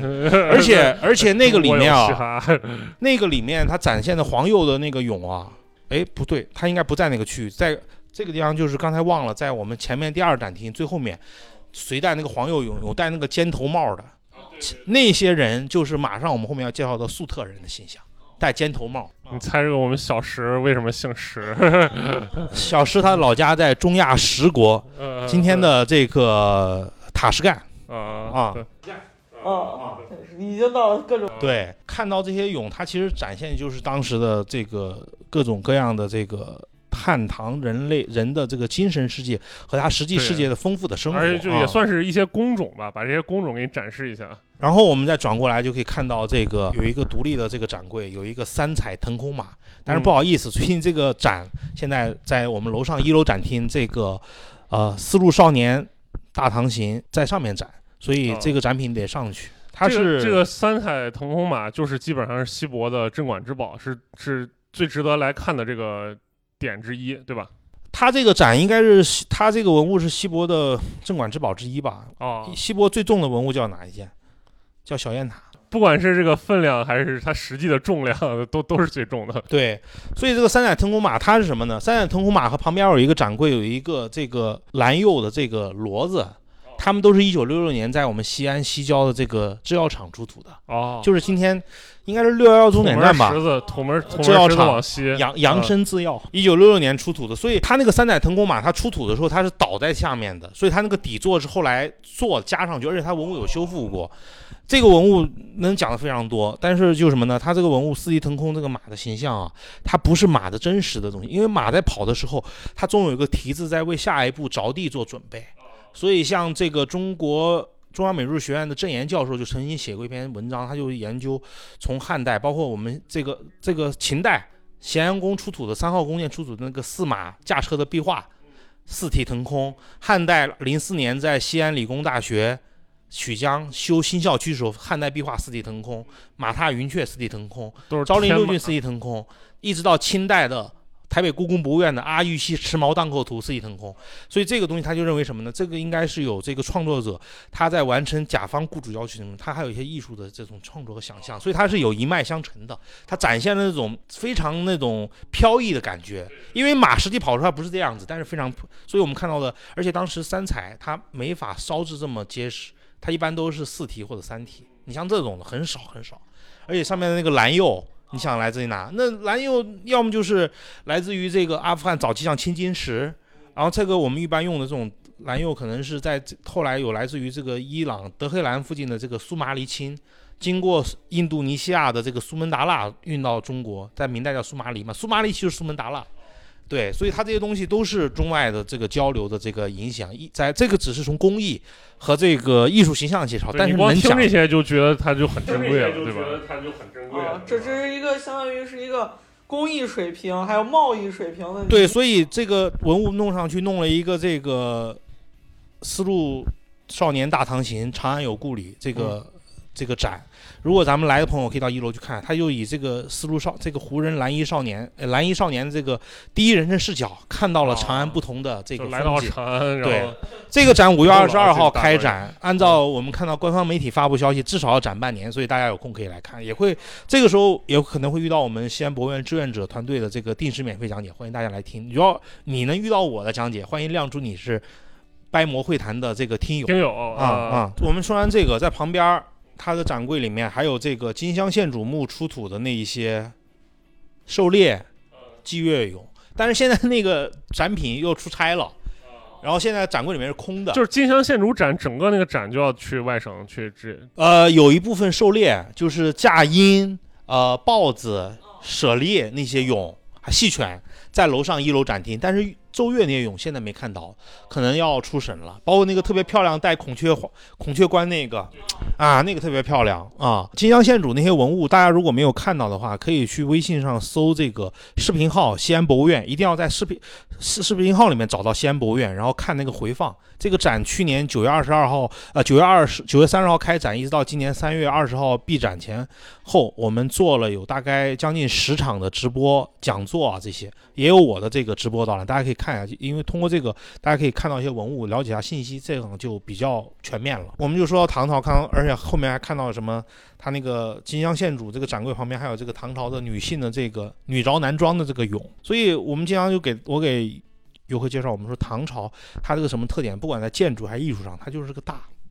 你看，现在我给白老师看到的这个佛光寺的东大殿啊，它这个大屋出檐是它柱子比的大概的一半。对，包括我们看到的这个佛光寺东大殿，还有这个南禅寺，还有广仁王寺，还有开元寺塔的这个基座，这是我们中国的三座半、三点五座的这个唐构，就在这些地方。我们再说回来，在它旁边还有一个展柜是什么呢？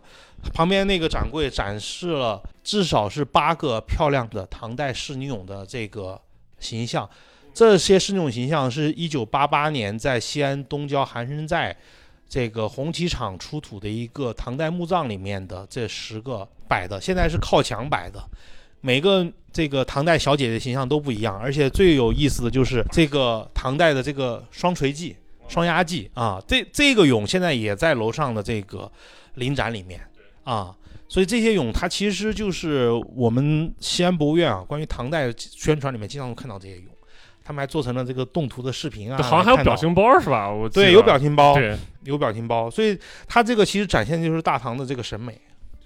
大唐的这个审美在这个地方啊、但是它因为是一个这个好像是个商人的墓葬，所以它里面也没有墓志，它所以这些俑它到底是什么人的背景，文字没有信息更多文字信息了嗯啊。当时出土了十六件俑，一般它在展现上至少有八件在展啊，现在有三件是在我们这个呃丝路少年大唐行的新展，然后我们再往旁边这个展柜走，会看到什么呢？不同时期的这个就是货币，罗马东罗马的金币，对，这个主这个这一波货币主要都是外来的货币是吧？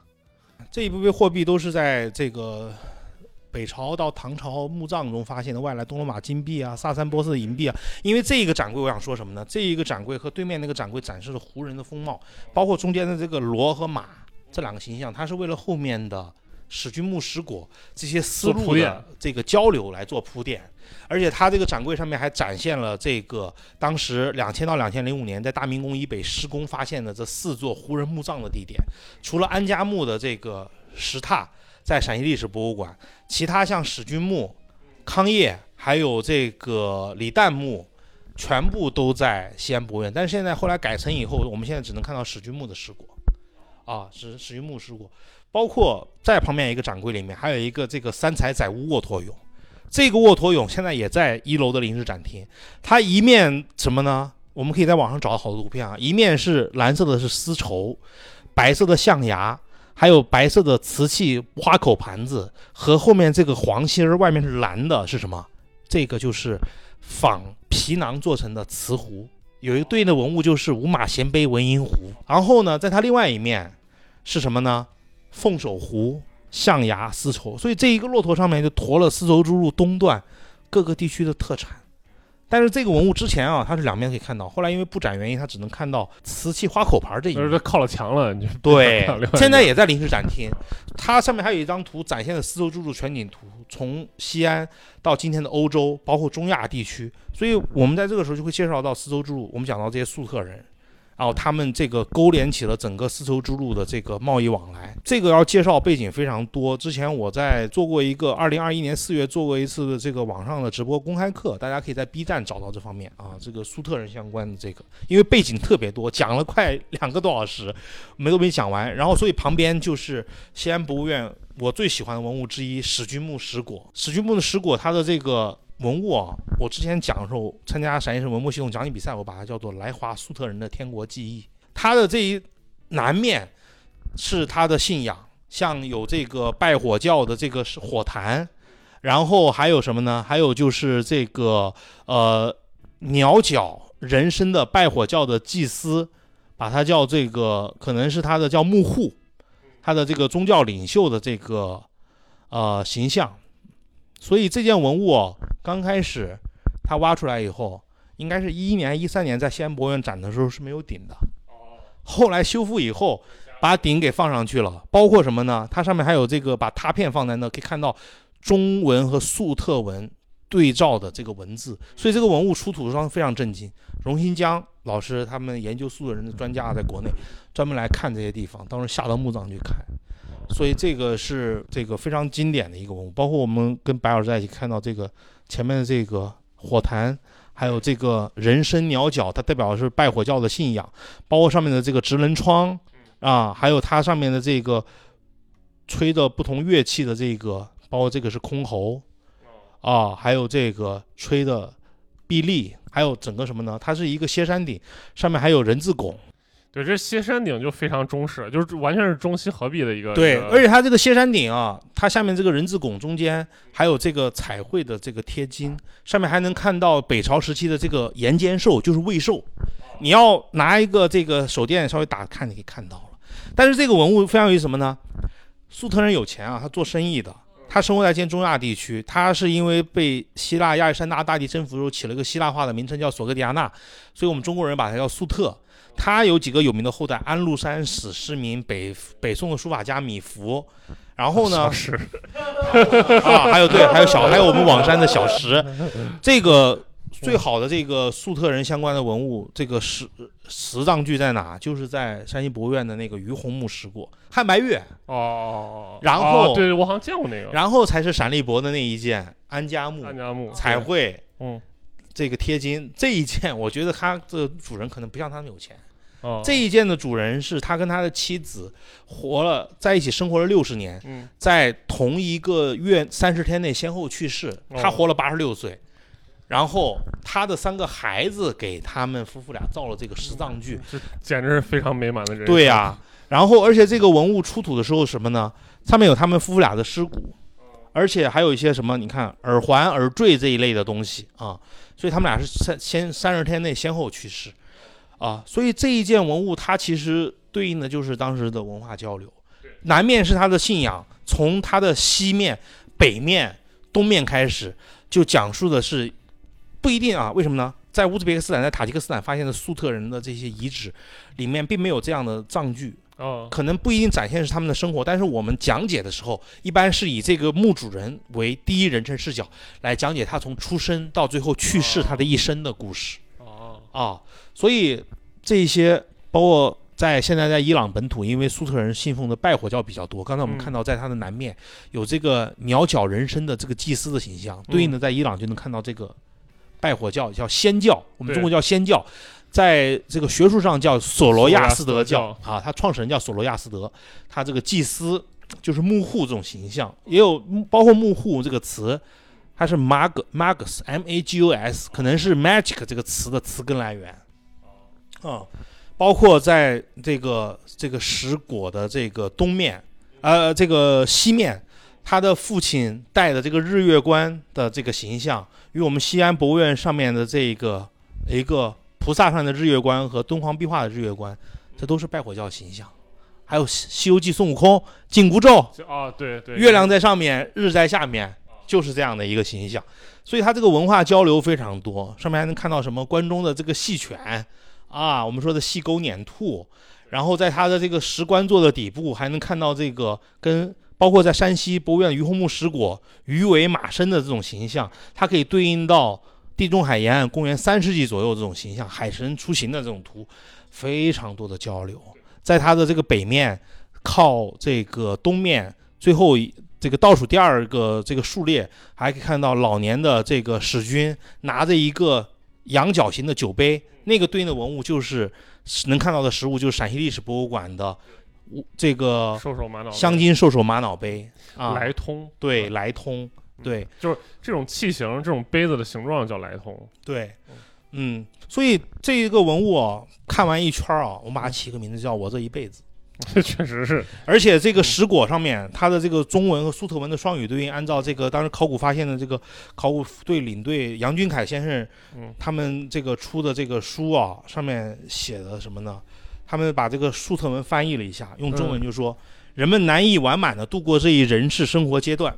就是难以活过这个人生大限。嗯，但是更难的是，在人间，一位丈夫和妻子无意识的相互守望，走过这年年岁岁、日日夜夜，甚至他们还将在天堂里携手共度这段岁月。对，我觉得从无论从任何意义上讲，这个史君这个一生都是非常圆满的。你放在唐朝还是现在，都是都是这样，又有钱，又跟老婆同生共死，然后生共死，然后死了棺椁被拿到博物院供人观养，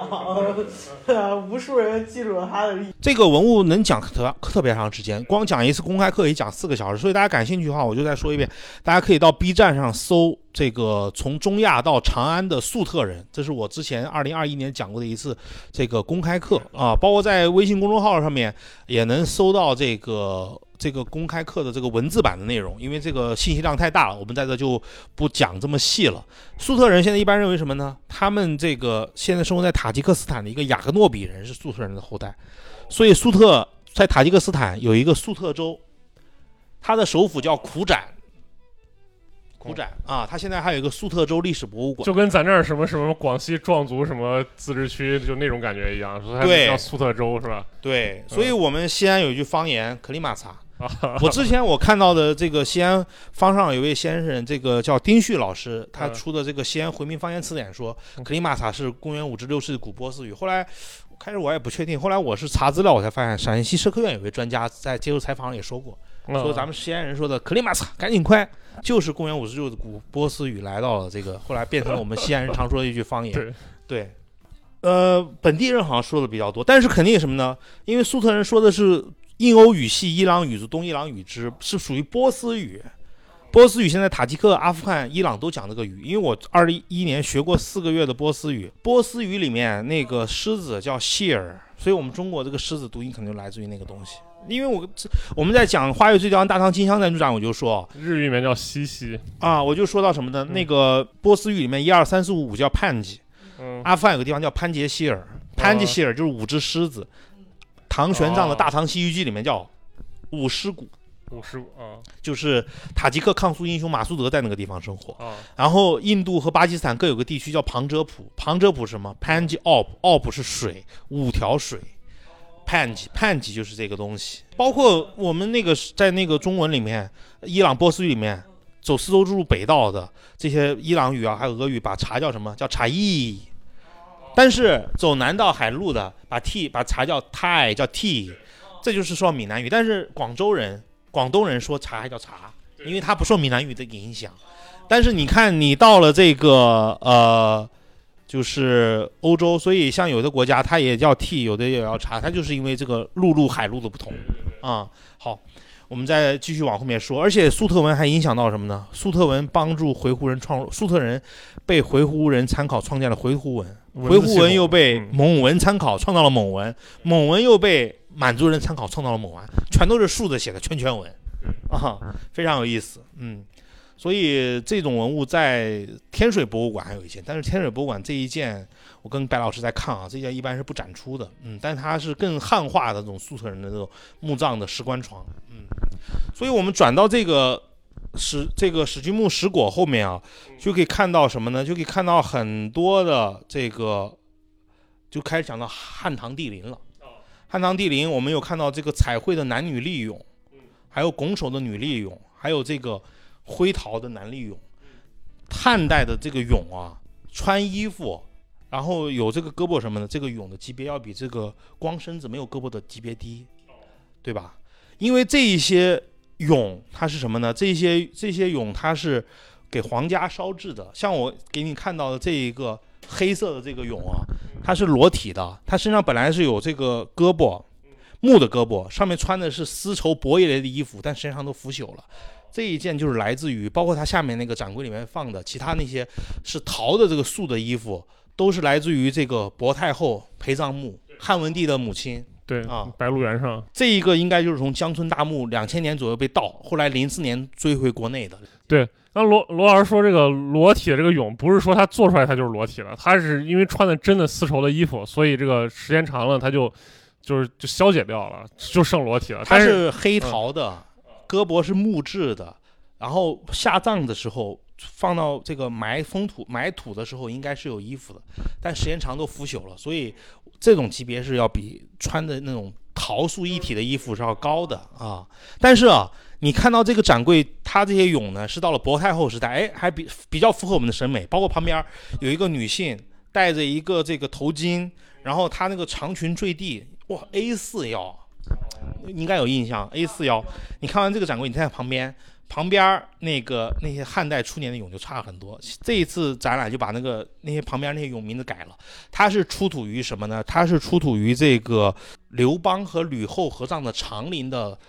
吕后的从葬坑里面出土的，它就很简陋一些。然后旁边又放着北朝时代的这个风貌俑。哈，所以他把这些俑啊，这这个时候就开始从藏具过渡到了俑，所以我说西安博物院一大精髓特点就是北朝到隋唐的藏具和这些俑，而且中间还穿插了什么呢？中间墙上挂了一幅图，还有这边右手边有一幅图，是隋唐的这个帝陵的这个分布。对，其其实我经常说就是什么呢？汉唐帝王陵，他们那种叫四史如是深，他们不管是汉代还是、唐代帝王陵，都葬在我们长安城以北。咸阳园上面，或者是葬在这些北山的山系上面，它从汉代的最西边的茂陵到最东边的杨陵，或者汉唐代的从这个横跨了两个市六个县，横跨一百五十公里，它其实都什么呢？我去世以后，我依然俯瞰着我曾经统治过的这个国家的都城，所以这种就是非常，而且他的名字命名也有讲究，比如刘邦他们叫长陵，他儿子叫安陵，就长安这两个，但是但是不知道这个跟后面那些。能不能连成一个系统？这个没有仔细研究过。就是这又可能涉及到一个新的话题，就是招募系统啊。对，招募系统，对 对。然后你再看到下面的其他，就是唐三彩的这个这个两个天王俑啊，或两个这个兽俑啊这样的形象，但是它是有一个时间先后的。它有的是没有彩的，有的是有彩的。包括有一对儿是西北政法大学出的两个那个呃两个那个陶俑。然后两个三彩俑，那个从后面看那个屁股那个裙子啊，感觉上面的花纹都是随着它扭动 S 型这种送胯，这种模特的战法 是一模一样的，所以它这个审美是互相受到影响的。包括我们还旁边还能看到什么呢？还能看到天王俑。天王俑是什么呢？天王俑上面它这个可能也是受到大这个希腊古希腊的这个。呃，大力神赫拉克勒斯可能是随着亚历山大大帝东征带到这，他你想在孙金刚说过这个事，对，小石前段时间去麦积山，麦积山这个执金刚神，其实就是指的这个金刚杵，但是在这个大力神赫拉克勒斯戴狮头帽这个也是指的一样的东西，他后来变成了我们的天王俑，对，旁边在这个展厅的这个旁边还有一个单独展柜，有一个三彩的塔式罐儿。它这个就是跟当时唐代这个佛教信仰有关系，它最后就放在那个地方。所以这些俑啊，它大家去了解一下这些它的出土地点啊，反正非常精彩的。而且有一个什么可以对照呢？因为俑它的这个样式一直在变化，在陕西考古博物馆的这个考古发现第第一展厅，然后它里面就有一个这个视频，把整个这个唐代从早中晚它这个三彩俑的这个变化形制给放了出来，我觉得都可以参考去了解一下的。啊，然后再到后面，他就跟唐勇在一起，还有汉代的什么呢？戴翼的这个兽，戴翼的天马，那些是干什么？我觉得他还是展现了一个帝陵展现了一个墓葬，展现了一个中国古代人对于这个未知世界的这个了解。所以他带义的这些神兽是干什么呢？引领墓主人的灵魂升天的。对，对啊，各种各样的异马、异兽、展翅的异兽嗯啊，这个有好几件呢。嗯，然后哎，我们讲完这个，他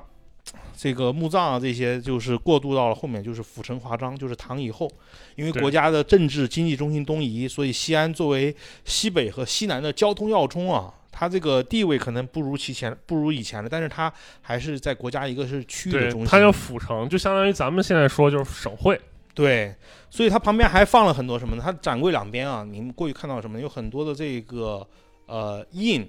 还有这个铜牌儿，西夏的这个铜牌儿符，还有什么耀州窑的这一些盏托，它这是什么？我们这个地方，它其实为了后面说，我们这个地方一方面是重镇，而且我们这个地方文化也这么有传承。你想，它这个地方用到这个耀州窑这些东西，我一般会想到，我会介绍到蓝田四吕墓地。关中大儒张载这一些，它都说我们这地方文脉不断，连绵不绝。然后旁边还有什么呢？旁边还有元代的这个黑陶俑，元代的这个是王世英和他妻子的墓地里面出土的，一三一六年下葬应该是。她要比她老公，她比她老，比她配偶早去世十年。她那些黑陶俑上面有齐刘海的这个马，锅盖头的骆驼，还有马上面披的这个虎皮。啊，还有一个马上面披的有什么？披的有这个，就是我们之前给大家说的，就是呃马扎。我感觉，我感觉这些做成这种就是文创产品，应该比较受现在年轻人欢迎，就是什么齐刘海的马什么的，看起来都比较呆萌一些。对对对，所以它这个里面的文物其实挺多的啊。然后旁边的一个展柜就是放的这个，不是千阳王朱公真墓葬里面出土的仪仗出行俑。啊，它那个范围没有这个西安没有陕西历史博物馆的那个大，但是它那个还是比较比较精彩的啊。然后到了最后面，就是从这个呃民国还是清代人画的仿赵孟俯的这个辋川辋川图卷，呃。还有明末清初李颉的字，于右任的这些书法，包括到了这个张载、蓝田四吕，他都有介绍。他最后说什么？其实他最后的所有这个背景介绍的就是我们西安这个地方自古以来关中帝王州，但是我们到了这后面呢，长安是中国的心，它永远是连绵不绝的。张载我们说的为天地立命。立心为生民立命，为往圣继绝学，为万世开太平。蓝田寺里的吕大林，他是最小的考古图，然后他们对于这个碑林的这个这个作用建设，还有明代万历年间的冯崇吾关中书院啊，李颉、于右任，一直到一九四九年五月二十号，西安解放，所以我们就说长安是中国的心，就在这个地方啊。你看，我们这是用了。哎，这也挺长时间的，把这个基本陈列才讲完啊。上面，嗯，对，大大家听了这么久，其实我们只是进行到了西西西安博物院的二分之一。所以你在你现在我，因为我们西安博物院它的这个，你两个多小时，你听我讲完可能也累了，我们就可以简单看一下，比如说我们一楼的这个目前的临时陈列啊，长安有故里，然后。丝路少年大唐行这个展旁边这个佛教照相展我也很推荐，因为它是按时间顺序，从北魏早期的这个不是犍陀风格，就比较大那种巨像。犍陀风格有一件，但是那一件文物已经好长时间没有在西安博物院展出出来了。那件很小的一件，然后到这个北周时期的这个佛头，还有就是在沙坡这个北周，在这个北郊草滩出土的，应该是跟北周皇家用的这个汉白玉造造像有关系的这些东西。啊，最推荐的西博的这个佛教展厅里面有一件是董卿鎏金佛造像，隋代的，然后一佛二力士二菩萨，然后他那个是什么呢？因为董卿是河北这个他是武强县城，他是河北人，所以他应该是在这个北周被北周灭北齐以后，他作为中上层的统治精英给带到了长安，然后他可能他的。他的找的工匠可能也是从河北来的，是为什么呢？他可能受到的是那种河北，还有像包括青州地区，因为我什么呢？我看到董卿中心佛造像那个立式的腰啊，跟北周的相比细好多。嗯，它很飘逸那种形制，哎，那个是非常的，它而且它每一件可以拿单独拿下来，他把那个董卿鎏金佛造像的这个布展的灯重新改造了，照得非常好，可以拍得很清晰。旁边还有一个这个隋代的菩萨像，就是刚才我们讲这个史君木石国看到有张图片，它那个半身像上面有日月冠，包括它两侧的那个冠上的那个翼啊，在哪可以看到？在萨珊波斯的前银币上，王者戴的就是那种飞翼冠。嗯，再往后面看，它那个展厅里面还有一个这个呃，在这个西安咱们水文巷发现的这个铁佛像。仔细看他的眼睛底下还有那个金的那个饰，所以他什么水呢？文巷可是个宝地，他可能附近就是何家村嘛。嗯，他那个鎏金的铁，他那个铁佛像啊，可能是什么呢？上面是用了一种修饰工艺，然后有那个布那一类弄漆在上面，所以他可能是会不断的换装这一类。然后呢，但是他可能是也是因为跟就有点像咱们现在玩手办什么，或者说什么那种魔玩，它有的那个组件可以替换的那种。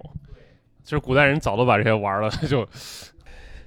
所以那个东西也是变化的非常多样，然后可能也是因为灭佛，最后在一个水井里面被发现的，包括在后面还有一个这个青龙寺出土的这个密宗的佛造像，一个龛，它的两侧还有这个经文。好多人可能都不知道，要仔细拿那个小拿一个光一打就可以看得到。所以佛教张展厅啊，我们在这限于时间没法一一介绍，但是，呃，我我也在制作我们西安博物院佛教展厅，就是我自己讲解用的导览 PPT，希望以后听众能碰到我，我们给大家可以介绍，因为这里面能讲的也特别多，至少还可以再录一期节目。但是对，如果大家喜欢的话，还是在这个评论区扣二啊。就想听白师傅讲行政区划扣一，听罗老师讲这个这个。呃，所以时间限制没法讲。你看，我们看完之后，还有二楼的玉器展厅。二楼玉器展厅之前有那个秦高足玉杯，现在在一在负一层，还有几三个杜陵，它下面的这个杜陵附近发现的汉代的高足玉杯，还有那个金的那个边儿嘛，箍在那个地方啊，它那个玉器里面。哦但汉白玉其实是挺对但是它有金的了。嗯，它那个玉哦，对啊，所以它那些都非常高级，包括书画。书画来说，相对来说，我觉得因为西安这个地方可能就类似于地下看陕西地上的文物要保存的稍微不如别的省这么高级。是你说什么嗯陕历博啥的，很少有书画的东西在里头。对，所以我推荐你来西安博物院，一定先把我们的负一层展厅看了，再看临展和佛教造像专题展。如果时间不够，上面的玉器和这个书画也可以就等下次有机会再来看。而且我们在看完呢，很多人说，哎，每次都在前台问小雁塔在哪地方。其实从我们这个博物馆的这个门儿出去啊，前面有一个往东边有一个白墙，穿过白墙往北走就能看到小雁塔。其实你站博物馆这院子里就能看到。对，站在博物馆门前往这个东北方向看就能看到小雁塔。嗯嗯，啊、而且整个它这里面都是这个用的建福寺的这个园林景观嘛。反正前两年我特别爱带游，就是如果有朋友来西安玩，我特别爱他们带他们去那儿，因为那那会儿人还少，而且那个特别幽静。但是这两年人就多了。对，所以西安博物院它从这参观完，因为可能这个就面面临一个问题，哎，我这手机没电咋办？你这个不管是导览器，嗯，你在这个博物馆里面借的可以到北门还，充电宝也可以在这里面借的，到北门也有还的地方。而且我们西安博物院出去周边有中贸广场啊，有什么对乾州食府啊，有真爱啊，有什么嗯景洪水盆羊肉啊，前周师傅好像倒倒倒闭了，是吗？哦，那我还真不知道 啊，都可以很多吃到，所以，呃，园这个园区啊，我们就可以嗯大致了解一下这个，一个是唐代这个佛寺是以这个塔为中心，它这个建福寺呢是在唐代被毁以后呢，破坏以后呢，然后他把这个原来的这个寺院就挪到了这个小雁塔所在的塔院里面，哦，所以它原来的寺院是在它比他更北边的开化坊。哦，它这个坊现在叫安仁坊，在唐代，它给挪了过来。安仁坊这地方，在它的东侧那一片西安市考古院那个地方，嗯，曾经他现在一直可能都是园林景观，所以曾经住过谁？杜牧。对他的爷爷宰相杜佑，到他的时代，家家庭不行，破落了，对，然后他就把他三十多间房子都卖给别人了，所以他曾经住的地方就在这个地方，包括元稹也在这地方来过。你说当个西安人，你这老跟这些古人打交道，你动不动就碰到了。嗯，所以大家要了解西安博物院这些展陈信息啊，一个是可以关注西安博物院的公众号，还有就是西安博物院乐知学堂的公众号，微博上有西安博物院、西安博物院志愿者团队这两个也都可以关注。我们有些很多信息啊，展览信息，特别展览信息，大家都可以关注。而且包括微博上很多这个摄影的大 V 或者文博爱好者拍的西安博物院的照片都特别精美。像我认识的一个这个最近这两年在西安工作的叫馒头控老师。啊，馒头控老师他拍的西安博物院很多文物就特别精彩，所以我们听完这节目啊，有些文物大家可能因为我们没有这么仔细的一一介绍，大家可以去微博啊，去一些小红书这些媒体上找一些文物图片，这样我们可以更好的了解我们这个。我觉得，呃，这个讲了快三个小时啊，其实就是一个概览，但是我希望我们这个节目啊，真的得用心去，就啊是能引导大家去看。哎对对对，希望有帮助。对，对，就是你你听了之后，如果觉得很精彩的，你就走进去。好，那行，那今天我们这个西安博物院的导览就嗯大概到这里啊，呃非常感谢罗老师再给我们这个给我们大讲特讲。再详细对的再聊一聊。对对对，如果大家对就是罗老师今天还没有能仔细展开聊的，比如说这个史君墓，然后比如说我们说到的那个佛佛教造像，呃，特展，对这些还感还是很感兴趣的话，你一定要在评论区告诉我们，我们知道之后，我们就会这个跟罗老师约一约啊，然后我们就可以接着录下来，然后也希望大家抽空可以去西安博物院转一转啊，陶那个雁塔城中可以敲。啊，雁塔城中是小小雁塔，不是大雁塔。啊，那行，那我们今天的节目就聊到这里，非常感谢啊。好，再见，拜拜。啊，喂喂喂！节目的最后插播一条口播，非常欢迎大家关注、分享我们的音频节目《掰馍会谈》，也非常欢迎大家跟我们多多留言互动。在 show notes 里有主播的微信，可以添加进入我们掰馍会谈的粉丝群。那么其实我们是做文创的，淘宝搜索“网山原创设计”即可购买我们的文创产品。下期再见。